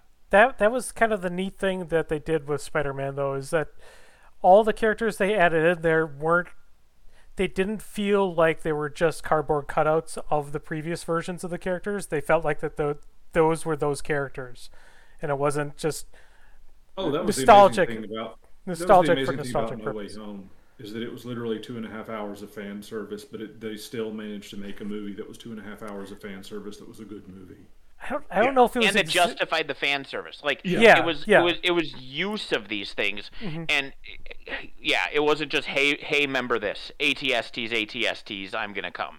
Like it, it, it wasn't just that. It and it, that I'll salute it for, and and they did a really good job to Andy's point about the emotional thing. I uh, spoilers like you know these things that are in the trailer. Like I'm not going any deeper than that, but like it would be very easy to just go, ooh, booga booga, Doctor Octopus is back, and Doctor Octopus is a villain, or ooh, ooga booga, Green Goblin's here. But like they actually again took the time to go into their characters, and remember, Doctor Octopus was a tortured soul because of what had happened with the chip, and and uh, Willem Dafoe's Green Goblin with the kind of split personality he had going on, where he didn't want to be this terrible person, and they built upon it and they used it instead of just waggling keys in front of our infant faces for a billion dollars. Also, holy shit, Willem Dafoe is a national treasure. Willem Dafoe. The fact that Willem Dafoe did not get an Oscar for The Lighthouse will be one of many things I will remember forever as proof that the Oscars are a pile of shit. I love the Oscars. I watch them every single year. But if you use the Oscars to judge actual merit in acting and filmmaking, you are on the wrong trail. didn't he didn't he get uh, an Oscar for uh, Platoon? He could have got an Oscar for a hundred other Yeah, things. yeah, that but- should have been his hundred and first. Sure. The just, White just, House. just the Boondock, just the Boondock Saints. That's his only Oscar. like just his his monologue about his lobster when he curses uh, the other guy that three minute scene should have won best picture like Fro- is that The Lighthouse that's is so good. The, the White House, okay. yeah Is it is it similar to uh, the Tooth Fairy story? Watch, watch it. Watch that movie with Jim.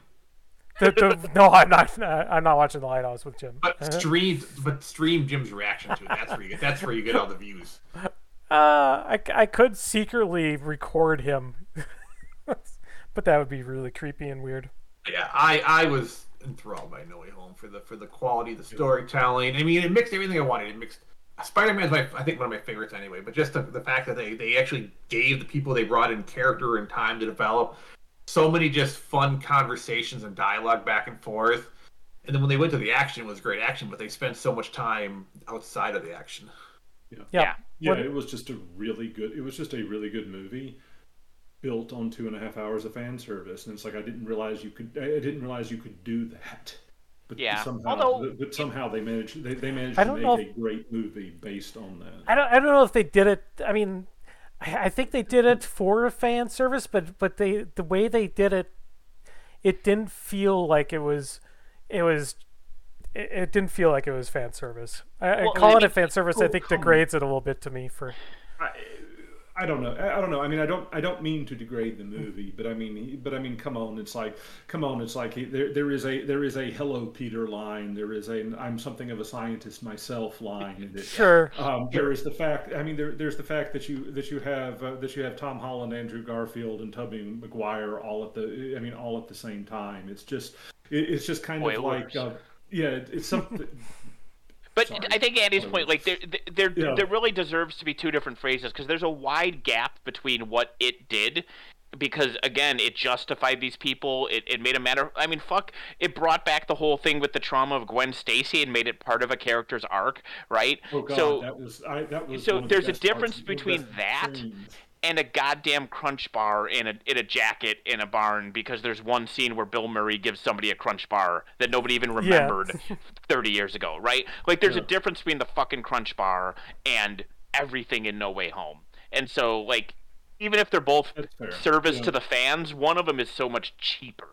You know, mm-hmm. w- w- one is making love, and one is just like a hate fucking an alley, and, and there's a difference between those two things. I mean, if I can pick one of those two options, though, I mean, Well, if you're gonna cast a spell that messes with everybody on the planet, maybe explain it to the person you're doing it for before you start. It's No, but I fine. mean, The movie hinges on it. I get it. But you gotta tell me they didn't have a two-second conversation where he said, "All right, give me a list of people I shouldn't affect," because he could choose people not to affect because he did. So it works for me only because of Strange's arrogance. Like Strange's Yeah, sure. arrogance is what that's. I mean, you are right, but if, if it was someone who was typically more reasonable, but it worked for because Strange is Strange. Strange's primary primary under- vulnerability is his arrogance. Right. that was where the that was the that was the central um, the the, the um, central um, plot obstacle of the of the movie was that Strange is Strange is arrogant and Peter does not recognize does not recognize this and fucks everything up because Yeah. of it. it's like in a post-COVID world, we need to remind ourselves that characters being stupid is never a plot hole. People are stupid. Yeah, you just yeah you, you yeah. But Jesus Christ, just have a five-second conversation with Peter where you explain the spell. It would have been a much boring movie though. I mean, that movie would have flopped. It'd been too short. I so th- I was thinking about this then too. is So he he cast a spell that caused everybody to forget who who Peter Parker is. Wouldn't it be easier then to cast a, a spell that has a limited amount of people to to have the memories of of Peter Parker? But, but he forgot him, so it's too late. And he, I mean, he at the end he was, Oh, you know, yeah, he was falling apart, so he Oh. didn't have much time to like. he didn't have much time. At the Yeah. that's, so at the end, at the end, it makes sense because they they're like everything's falling apart. I was I supposed to Although recognize maybe people's Strange silhouettes. Could have. Yeah, yeah. If if Strange could have thought to to restrict only himself from that last spell, then he'd be able to selectively wind it back for other people, maybe. But hey, possibly that shit gets gonna happen in the next movie. But I mean, Spider-Man getting screwed by something like that is the most classic Spider. I mean, that, that is pure Spider-Man. Uh, I, I will say that I think the reason that they, that the that the whole thing was that everybody forgot forgot him is so that um, regardless of what happens with the negotiations between Marvel and Sony, that um, the store that, that that they can write stories without retconning anything. Um, even if the if the universes if the universes are no longer in the same cinematic universe because everybody forgot about everybody forgot about Peter. I I don't think And, Sony uh, Sony. I mean, will. obviously, what people want to do now is Tom Holland MCU and Andrew Garfield Sony. That's what Yeah. the the world is clamoring for.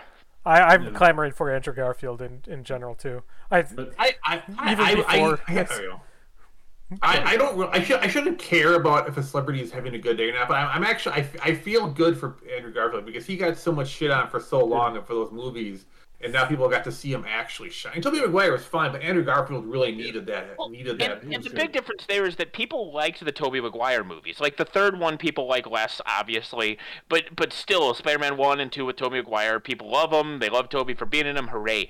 The Amazing Spider-Man and Amazing Spider-Man two are festering boils on my left testicle, and Andrew Garfield has the the the marring fact of his life forever that he was the star of those movies. And it wasn't his fault that they were hu- complete and utter shit.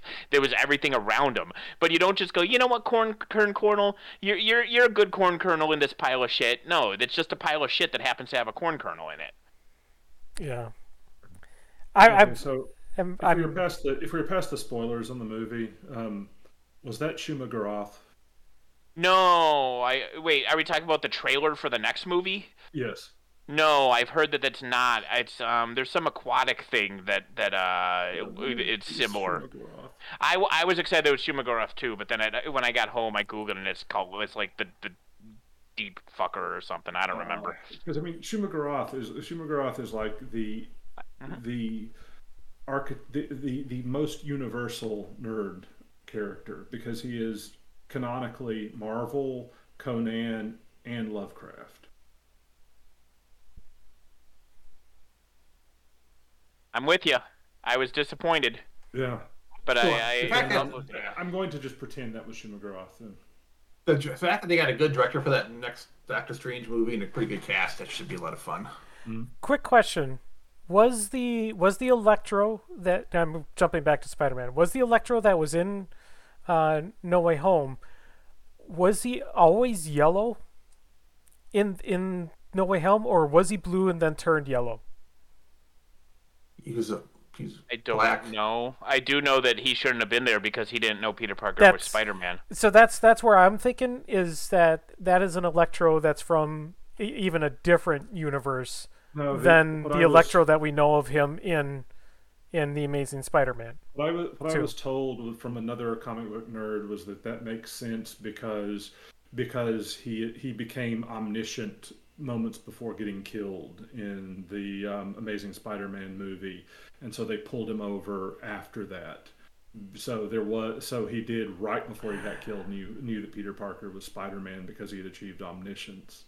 And then got pulled, and then got pulled over. Okay. So it wasn't. So it wasn't a. Um, it wasn't a plot hole. It was just weird. Oh, okay. So, I mean, because he, he, he, he got to be handled much better. It was, it was nice to have him over there because he was he did he also did very well. So it was just nice that he I was just there. I haven't watched the Amazing Spider-Man 2 again, so that's I I that's probably where I missed it. I, I might watch uh, it. they are they're not good movies, but they have like they're There's they're parts- movies that while bad have moments that I enjoy. We've all Which is yeah, good. Yeah, and that, that I mean that's the difference between I mean there's movies that are bad that have no redeemable quality, but those that can like those if you see it if, they- if they're like on Amazon you can watch them for free if they're on something I still recommend watching them just to like see what's going on there. But I mean and Garfield you have Andrew Garfield. Garfield is is great in those. I mean it's it's it's a shame that he was in those.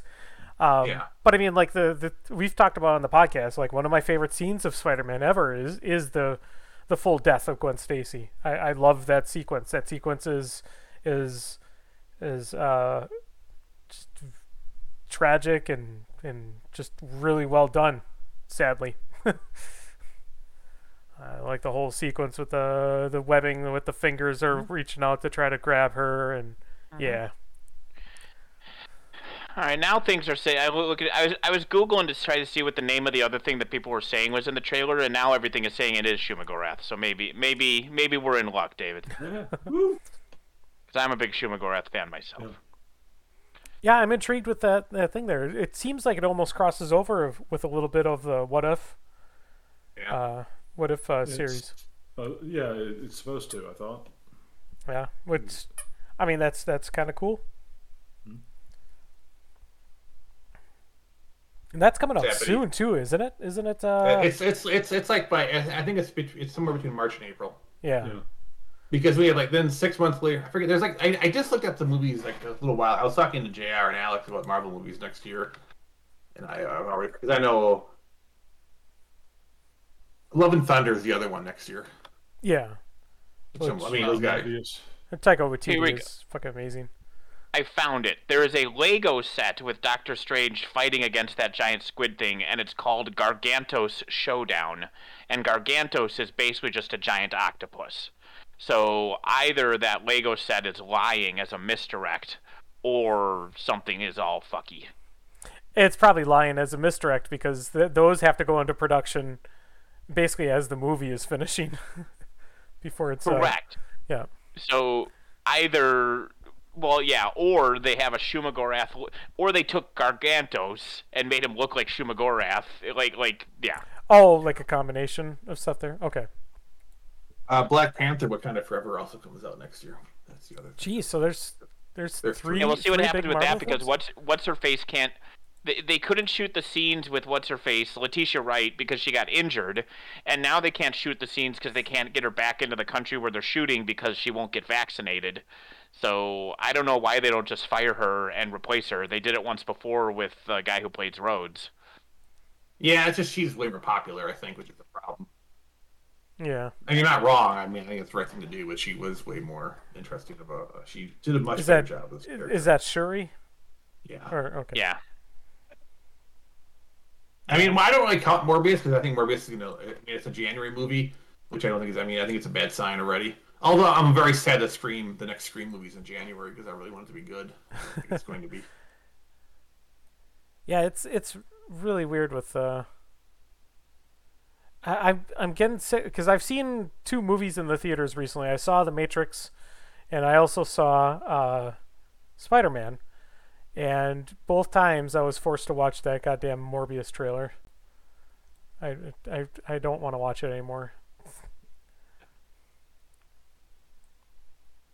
Zappity. but that's my story, Zappity.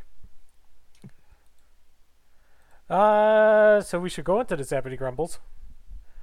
Uh, Phil asks, uh, "Have you backed the Borderlands uh, board game Kickstarter?" And I'm done with Kickstarter. I'm not going to do any Kickstarter. They're they're all into they're, they're all into the whole NFT backbone, changing their entire structure around to support that kind of shit. So I can't do Kickstarter anymore. There's that Gamefound. Is what's that other Gamefound. Game Found is going to be the new uh, hotness. but that, that's gonna be for board games. It seems like. I mean, And uh, and some other things. But yeah, I, Yeah. I, I can't I can't back I can't do any Kickstarter. He left. Brian, Brian he just just, he left the room. He's just- I Uh, think to be- but uh, yeah, no, I, uh, I I refuse to be involved in anything crypto, uh, be it cryptocurrency or NFTs. So I am also like, I. It doesn't matter what it is, man. It would, it would take a lot to get me to cave and back something on Kickstarter once they switch over to that crypto thing. Yeah, yeah. I'm hoping it's still it's it's still not going to happen, but I'm hoping it.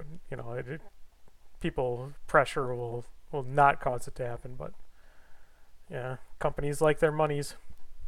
I mean, that's that's capitalism, baby. And if you can sell nothing, I mean, it's the best thing to sell because it costs you nothing and you get to sell nothing and you get money out of it. Yeah, I I looked at the the Kickstarter for it. I I don't know what I I suppose I should click on the video that maybe explains the game, but the game itself doesn't look interesting to me with all the hexes and that. It just it yeah, I don't know. I mean, we're big fans of uh, Torgue and and of Borderlands too in general. We played a fuckload of Borderlands too. Yeah. Yeah. Like I sat through like a 30 minute video of just Torgue just yelling out his nonsense. And that's that's amazing. Um I might be get into I might convince our group here to play the Tiny Tina uh Wonderlands. Is that the name of it when that comes out? Brian. Game Pass? Uh, it might be. It might be, but it might be tied to Epic Store. Because Borderlands 3 was uh, Yeah. tied to the Epic Store as an exclusive. But I am intrigued by that game. Mainly because the, the expansion for Borderlands 2, uh, Tiny Tina's whatever, whatever, was Oh yeah. fucking amazing. It was so goddamn good. I've Uh, watched some videos on the Tiny Tina and it's like how they're making the characters seems very interesting. And I'm I'm 100. I'm I mean, I wait for the game to be released. I'm not going to pre-order it, but assuming it doesn't get like just the worst reviews ever, I'll probably pick it up right away. Yeah. I'm thinking that would be something that our four player group could get into pretty easily. Uh, and so yeah, and then the side question there is the is there a game that you would like to see come out in 2022? A board, tabletop, or computer? I am excited that the OG RTS uh, franchise is getting back into the RTS field, and I want to see if that's good because I haven't played an RTS game since like StarCraft. So I'm excited. EOG, For- you mean Dune 2? I do mean Dune 2 because they're making a new Dune RTS. That was uh, Awesome. there was a teaser trailer at the Video Game Awards, um, and so yes, indeed, the first RTS ever was Dune 2, and uh, I, I want to see what a new Dune RTS game will be like. I hope you again because use thumpers offensively to attract worms into the enemy bases. Fucking blast and a half. Can't see. Also, uh, I'm uh, oh, there's your beta ray, Bill. Um, I am also excited for the continued development and growth of Darkest Dungeon 2 because it is a very good game. It scratches the same itch as Darkest Dungeon 1 while being very, very, very different, uh, which I enjoy when sequels do. It's like I'm a big defender of Zelda 2 for the NES, even though a lot of people redheaded stepchild that one because it's not a top-down Zelda and all Zeldas are well, yeah, it was different. They made an extremely different sequel. Like at the time, there were two Zelda games, and one was side scrolling, one was top down. There was no pattern to defy from, and I salute that. Zelda 2, I think, is the first game I, I completed. Yeah. Um, I just watched uh, an amazing video about Zelda 2 and its differences between the Japanese version of it and the American version of it. Sure. So like the t- overworld uh, had animation for all the water and all the lava and stuff. It was, it was a really neat kind of breakdown of Wasn't leveling up pretty much flat or something like that? It didn't scale quite the same with the requirements, if, or you couldn't choose between. Because in, mm-hmm. in yeah, that's what it is. Because in the American, you can you can you can turn down leveling up, and so you can you can level up different stats, even though they offer them in the same order. I think in the Japanese one, you just always got it right. you you leveled up you could level up the same way but if if you died it went down to whatever your lowest stat was Gotcha. so like if if you level up your strength you could just be you know one one punch man. Uh, but then if you died then all of your stats will go down to one. To whatever your lowest stat was. There's a series I've been watching on YouTube that's that goes into like the differences for between regions for for games, and uh, it's it's really neat. I mean, like one of the biggest ones is uh is Contra, like uh like over in Europe or in the UK, uh, it's called like Probotector or something like that. Um, Just- in, I think it was Germany specifically, because the the other weird thing, a lot of games, even to this day, um, they can't show blood, and so there will be blood color options when games are released in Germany, where people spray out like white or green or blue, but it can't be red. Yep. The uh, Japanese version of, of Contra also had uh, all the boards had like animations. Uh, so like the trees would be would be waving. The the alien board for the final stage, the whole board would just be pulsating. It had And- cutscenes. It had, yeah, it had cutscenes in that too. Yeah. All tentacles everywhere. Uh, I'm not sure about tentacles, but but there was to be animated, and they th- they thought it would just be too disturbing for the for the U.S. Uh, audiences, so they redid those graphics. It's yeah, so it's I I'll have to post that uh, channel sometime. Yeah, he does good stuff. I think I've seen uh, his uh, Mario Three one. I watched. Yes, was kind of yep. interesting, and yeah, That just that just came out, the Mario Three one. yeah. That's actually To the what, what got me onto them. To the original question, uh, Horizon Zero Dawn, uh, the second sequel, is what I'm very excited for. I thought that was out already. It's No, out? it's coming out sometime next year. It's one of the, it's one of the reasons I wanted I wanted to get a PS5 before that game came out, and then I'm also gonna play The Witcher Three uh, with the enhanced graphics on the PS5 with some new content. I'm very excited for as well. Side point: Fuck Ted Faro. who's who's Ted Can Faro? never be said again. Or it can never be said enough. Fuck Ted Faro. Who who and why? What? He's a character from Horizon Zero Dawn, Oh. um, and he's the worst person who's ever existed. It it it. Fuck Ted Faro. and anyone who's played Horizon Zero Dawn knows knows why. Okay. I have it on my yeah, PS Plus. I just haven't played it because I'm an idiot. Imagine if Elon Musk caused the apocalypse twice.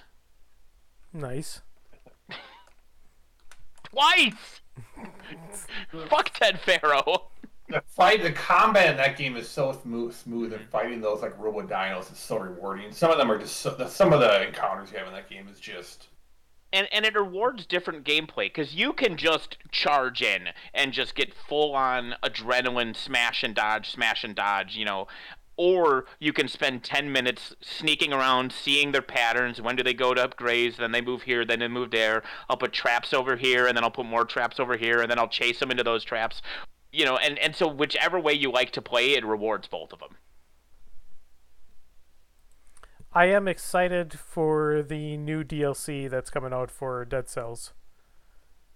Uh, it's adding adding uh, another boss character. They've been they've been still going pretty strong on Dead Cells. They just recently had a patch or minor update to add like a whole bunch of characters from other games into Dead Yeah. Cells. Uh, like the the wrestler, the protagonist from uh, Guacamelee, uh, Shovel or not Shovel Knight, but uh, Hollow, Hollow get the, you Knight. Hollow Knight slants. yeah. Uh, you can also you get a, a outfit for Hollow Knight then too. Um, same thing with uh, Blasphemous. Uh, the main character from that is you get a whole bunch of different weapons and uh, and and character skins to kind of look like them in, in Dead Cells. It's kind of a neat. It's a you know a shout out to like a lot of the indie games that are out there. Yeah, the uh, Elden Ring is the big one. I'm the the big one I'm looking forward to coming out uh, this next year. Is that kind of like a um, Morrowind type thing? It's um, I mean it is basically it's basically the next uh, It's it's the Skyrim. next FromSoft the next FromSoft Oh. game. It is. Oh yeah, not um, for no, no.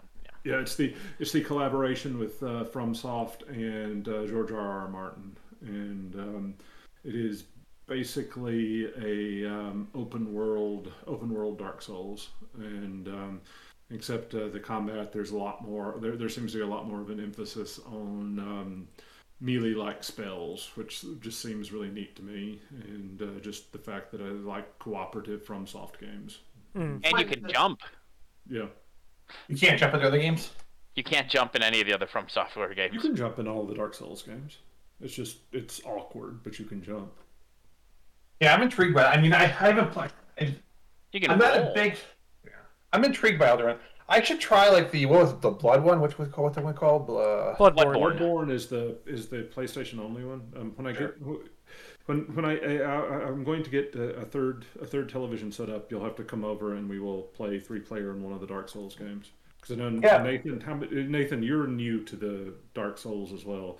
Because I remember one time you were, you said you were going to play Dark Souls 2, and I got the Xbox version of Dark Souls 2, and then you never ended up playing it. That must have been somebody else because I never threatened to play Dark Souls 2. I played a bunch of Bloodborne, but I haven't played any of the other Dark Souls.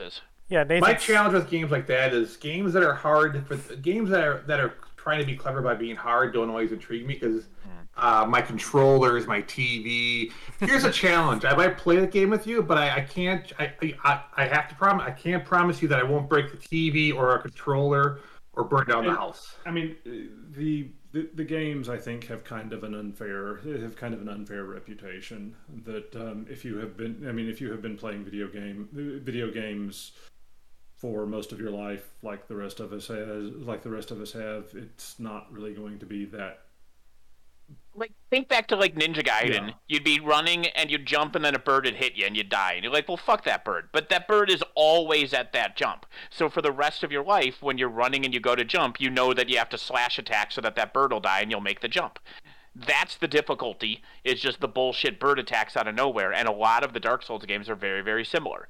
There'll be an enemy around a corner and he'll stab you and be like, well, that was horse shit. But now you know there's an enemy there. Yeah, And, and same with the bosses. It's a lot more just memory and puzzle solving than it is actual difficulty. it's Trial a lot and of error. Better or for worse. It's a lot of old school game game difficulty that um, that is relatively uncommon in um, newer games more than more than it just being difficult difficult for difficult sake. It's Yeah. um, as I said, I don't think the the um, the, the, the reputation's kind of undeserved. There are there, there's one miserable stage in Dark Souls two and um, some questionable stuff. And uh, I mean, uh, the the I think that the, the starting stages for Dark Souls three and Bloodborne, for that matter, are um, annoyingly difficult. But outside of played that, some games where they, you know, some games have just a really annoying level, and fifty percent of the time I get through the level. Fifty percent of the time, I've snapped so many game discs in half, or, or you can, you, Yeah. it takes effort, but you can you can shatter a game controller if, you, if you're there. angry enough.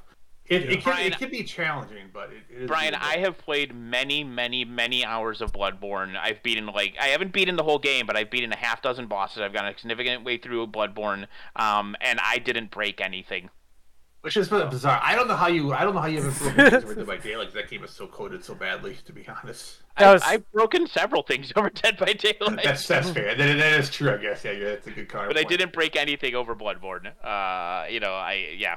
Thank So, you. but I can't promise it'll click the same way. But it is very much like like Dave and I are saying. It's the old school difficulty. It it's not hard. It's it's just you, you learn. You learn where the Well- enemies are. You learn the attacks, and and honestly, I think brute Bloodborne force is through it. probably Blood, Bloodborne is probably tied with Dark Souls two, the most difficult of the series.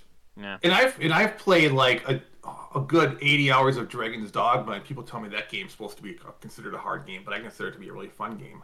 Bloodborne also has a really great level where you're going through this whole town, and it's like a normal level. There's enemies here and there, but the whole time you're just fighting random enemies and exploring, looking for the treasure chest. There's this motherfucker on top of a church tower with a machine gun shooting at you every chance he can. And it's just like I'm trying to play Bloodborne, you asshole. But every time you poke your head out, it's just bah bah bah bah bah bah bah bah. And when you finally get to the top of that tower and kill that asshole, and then you can play the rest of that level without any. Oh, it's so cathartic. It's Yeah. so cathartic to kill that guy. But it's such a fun set piece. It it, it Yeah. changes up the gameplay. Sure. I Oh, yeah, there's there, there's that moment in Dark Souls 2 that except you can just talk to the guy and ask him to please stop trying to kill you, and he says, "Okay." So this guy, you apparently can do that too, but it's way harder because you have to like basically skip that whole area so that the first time you meet him, he's never shot at you before. Like, you, eh, eh, but there's all kinds of hidden stuff like that in the From Software Yeah. games, which is what also people love about them. But no, I'll, I'll, get the third.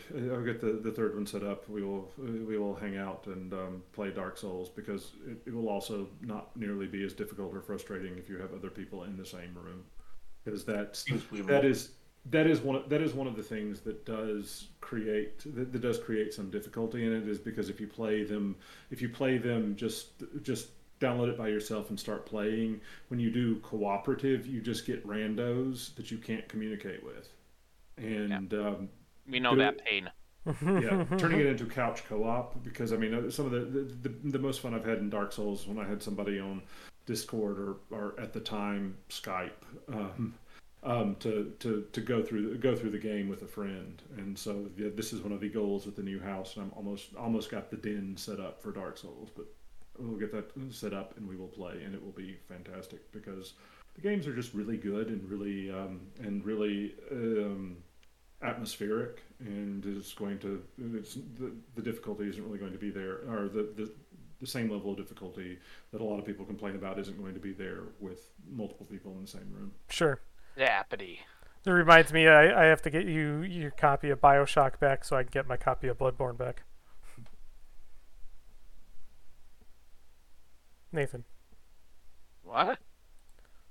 I have your copy of Bioshock Oh, collection, which we traded for each other for oh, neat. my. I think yeah. I got Bloodborne for free from PS Plus, so it's double good that I don't need it anymore.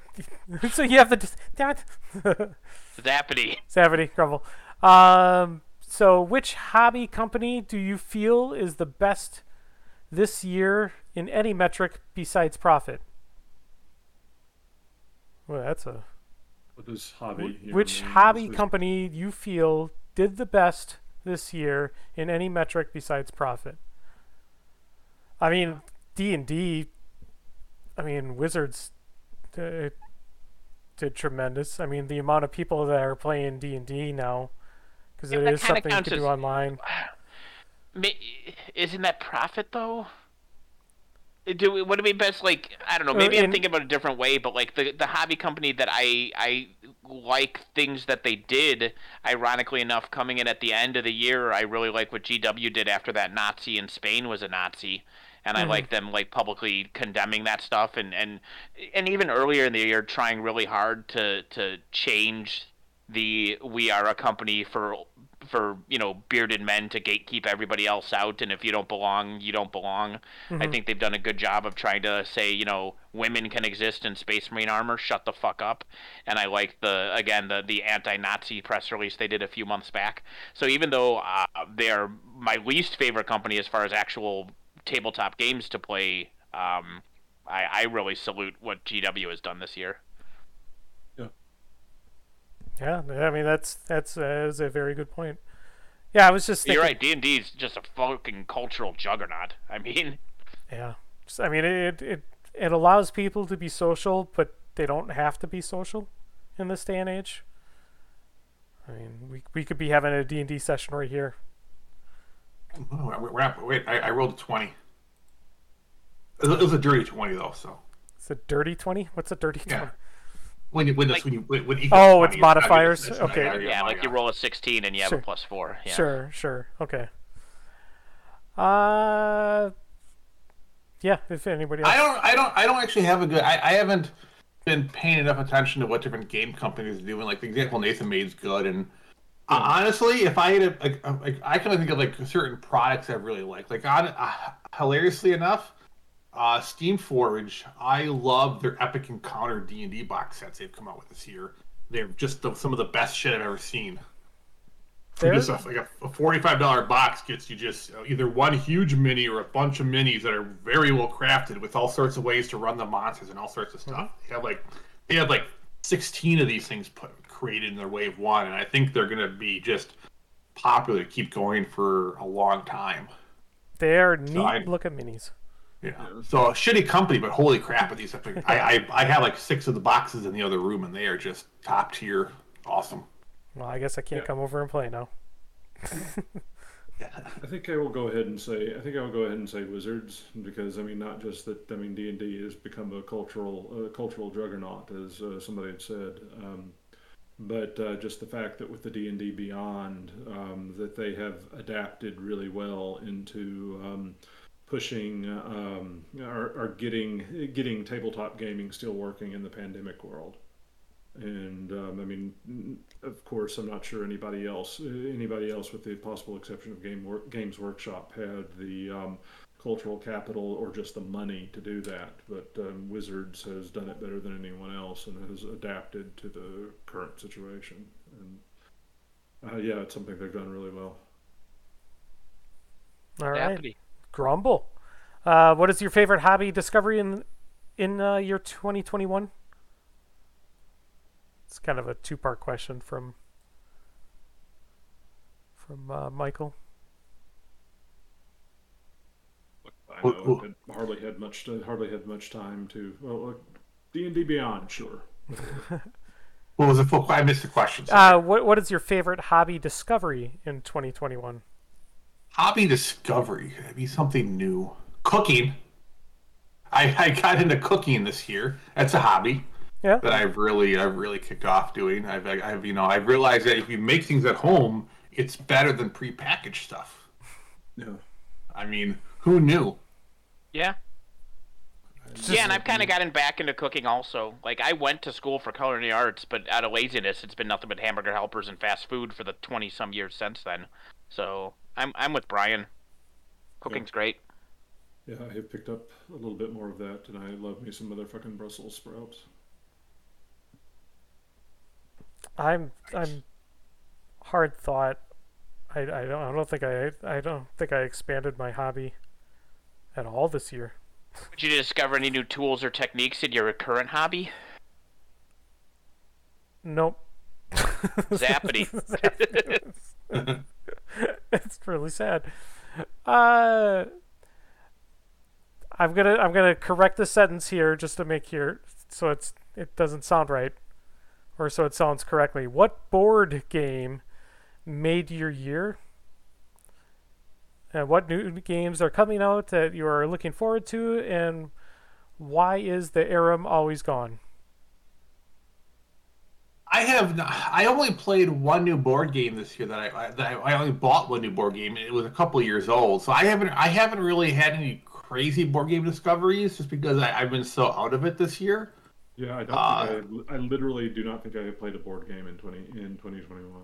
I am I am curious about the new the actual uh, the new Gloomhaven that's going to come out probably next year, I guess. Mhm. Uh, the one misfortune of Jeremy moving is he was the one who kickstarted it because I, I do want to because I he the one the one thing with those guys when they when they get into a game I mean we played Gloomhaven 31 times in 30 days when the first one came out like they were like every night we were playing Gloomhaven I, I was so like it was it was nice to have someone just go gung ho and be the one who you know so but the new Gloomhaven is probably what I'm excited for next year as far as board games. I, and someone around here will, will pick it up. I guess I'm looking. I looking. really for- enjoyed Dune Imperium, and the expansion should be showing up within the next month or so. I pre-ordered it. I'm, I'm looking forward to trying that out. I am. I look- do, yeah. Mm, Go ahead. Oh, sorry. I, I did like Dune Imperium. I have I have a few complaints with it, but I do like it overall. I think it's I guess it has, it has a lot of really very neat mechanics that I thought were very clever.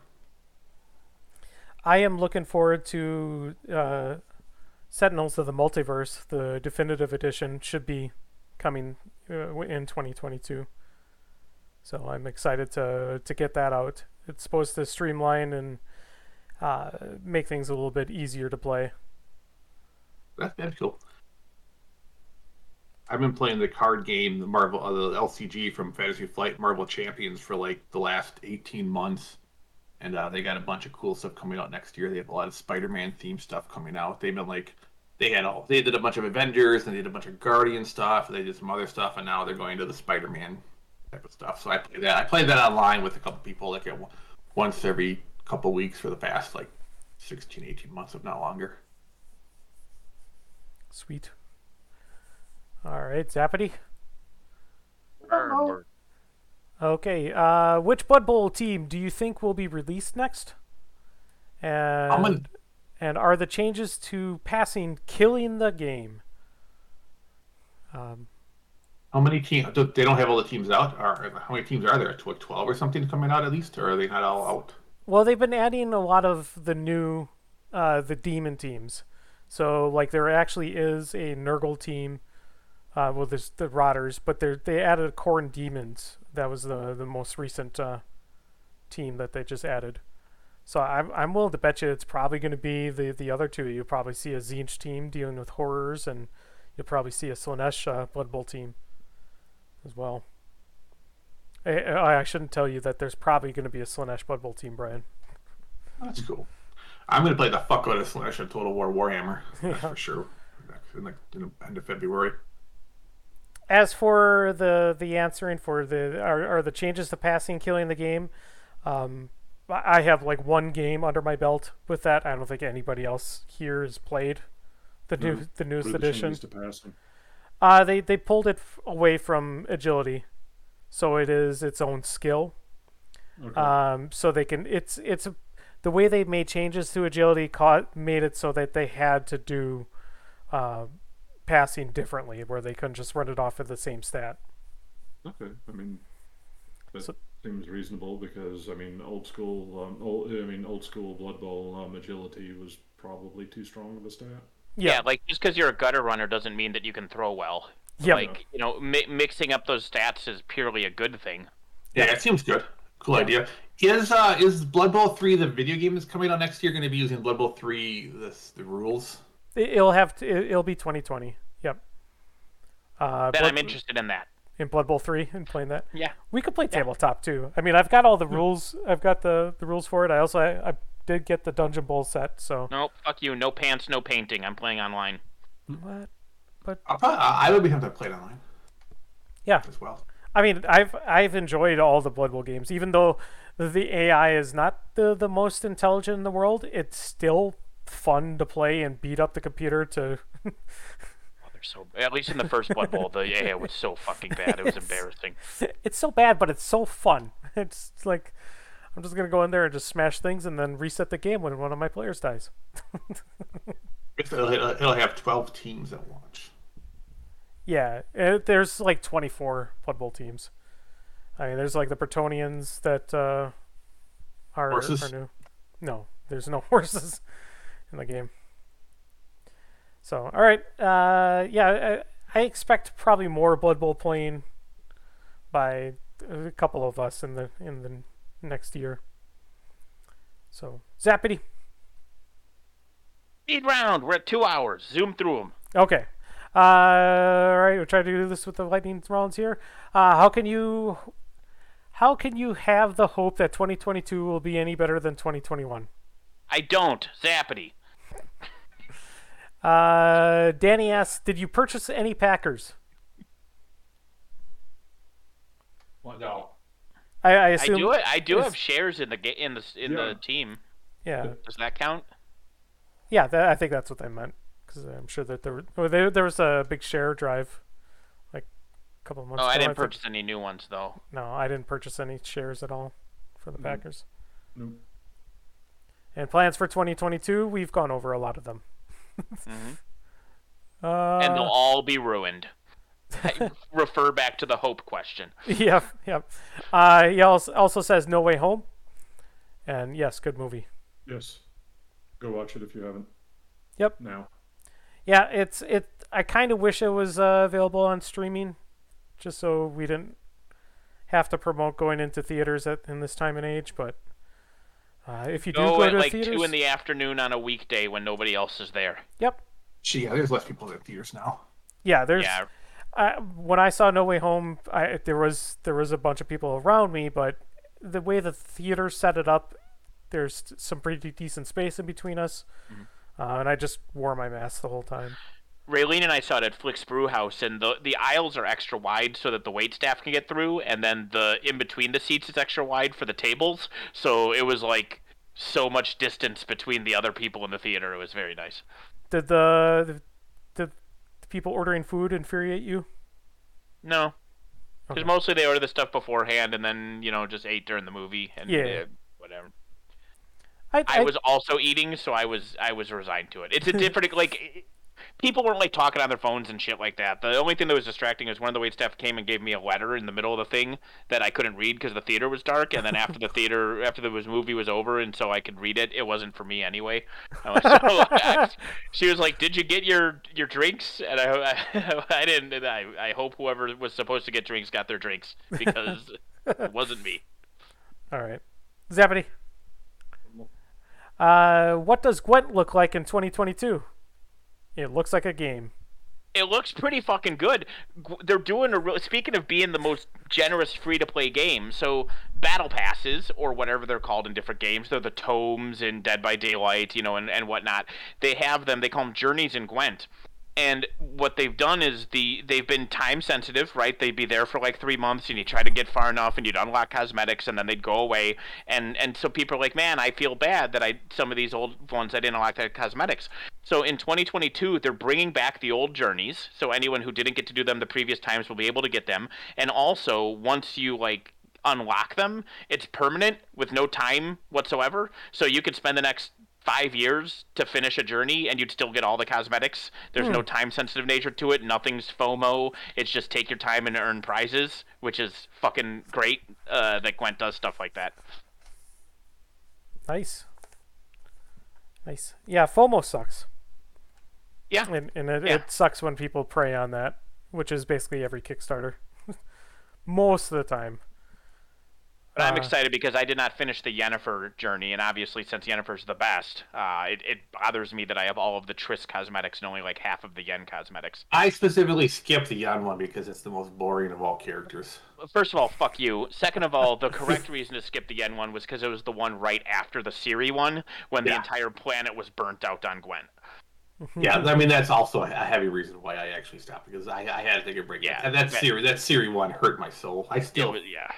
Have a scar from it. That's it for the Zabity Grumbles. Or all the questions are in there. So we should uh, go through quick recommendations, or we can skip those. We are running. Witcher season two came out, and The Witcher season two was pretty dang good. Not as many titties as season one, uh, but it was still good. You should watch The Witcher season one and two. The end. Boom.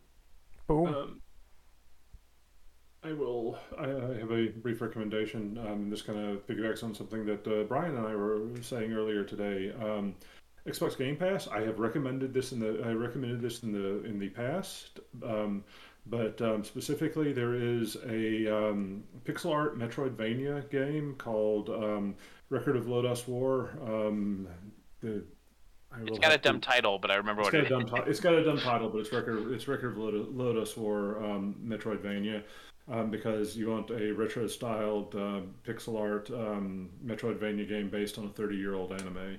Um, the game is good. Um, the primary issue with the game, and that's something that a lot of reviewers have picked up on, is that it's really short. It took me three days to finish it, but it's a good game. And um, if you have Xbox Game Pass, um, you don't give a fuck if it's short because um, you get it along with a hundred other games as well. So you log in, you play the game for a couple of days, think this was cool. Now I'm moving on to something else that's um, on Game Pass. So What's it called? game. Um, Record of Lodoss War Deedlit in Labyrinth of something. Sure, that's It's got a really long dumb title, but just look It's- for Record of Lodoss War, and and Yeah. the rest doesn't matter. Yeah. yeah. and um, it's uh, it's on PC and Xbox, and um, it's a if you like Metroidvanias, it is a good Metroidvania. But the only, as I said, the only problem is it's short. But if you have Game Pass, you won't care. So get it, play it. That's My- recommendation. My quick recommendation is going to be Death's Door, uh, which is kind of like a like a Zelda style uh, game. That's uh, I think it's actually on it's on the Switch, but I believe it's also on Game Pass as well. That's the one where you're a little crow, right? Yeah, you're a little crow. You kind Fuck of yeah. kind of running around with a cool looking sword. I only played a little bit because I, I got sidetracked. I was doing Mario Odyssey because I I want to collect all the moons, which is that game has got a lot of moons in it. Um, but uh, I had fun with my small time. I started playing uh, Death's Door though. It's a cute little game. Nice. And I don't. I, I actually I am. I don't have anything to recommend. Go see Spider Man. I mean, yeah, sure. You should. Everyone who's who should have seen it's already seen it. Yeah, yeah. Hopefully. Yeah, I'm surprised we didn't go into too many spoilers on that, or even it take over most of the podcast. So, We're responsible. yeah, are we? Yeah, we're known for being responsible. Oh, uh, actually, my, my recommendation is would be uh, check out uh, my Twitch stream. Uh, they'll be happening more likely on on Sunday, um, but just pay attention to the Crippled System feed. I'll post it on there onto Twitch All right. if you want to see me build a cool looking Deathjack slash Karchev. Not saying that the model that Privateer is putting out is not a cool looking model because it is a really cool looking model, but him side by side with the current extreme Karchev that I have now, I I, I think I need to do a, a bigger version. Too bad I can put him on 80 mil base. All right, so I guess that's probably it for the day. Yep. We'll end up posting something next year. Ew. Ta-da! Yay! Yay. Until next year, um, podcast listeners. Yep. See you later. Bye. Bye bye.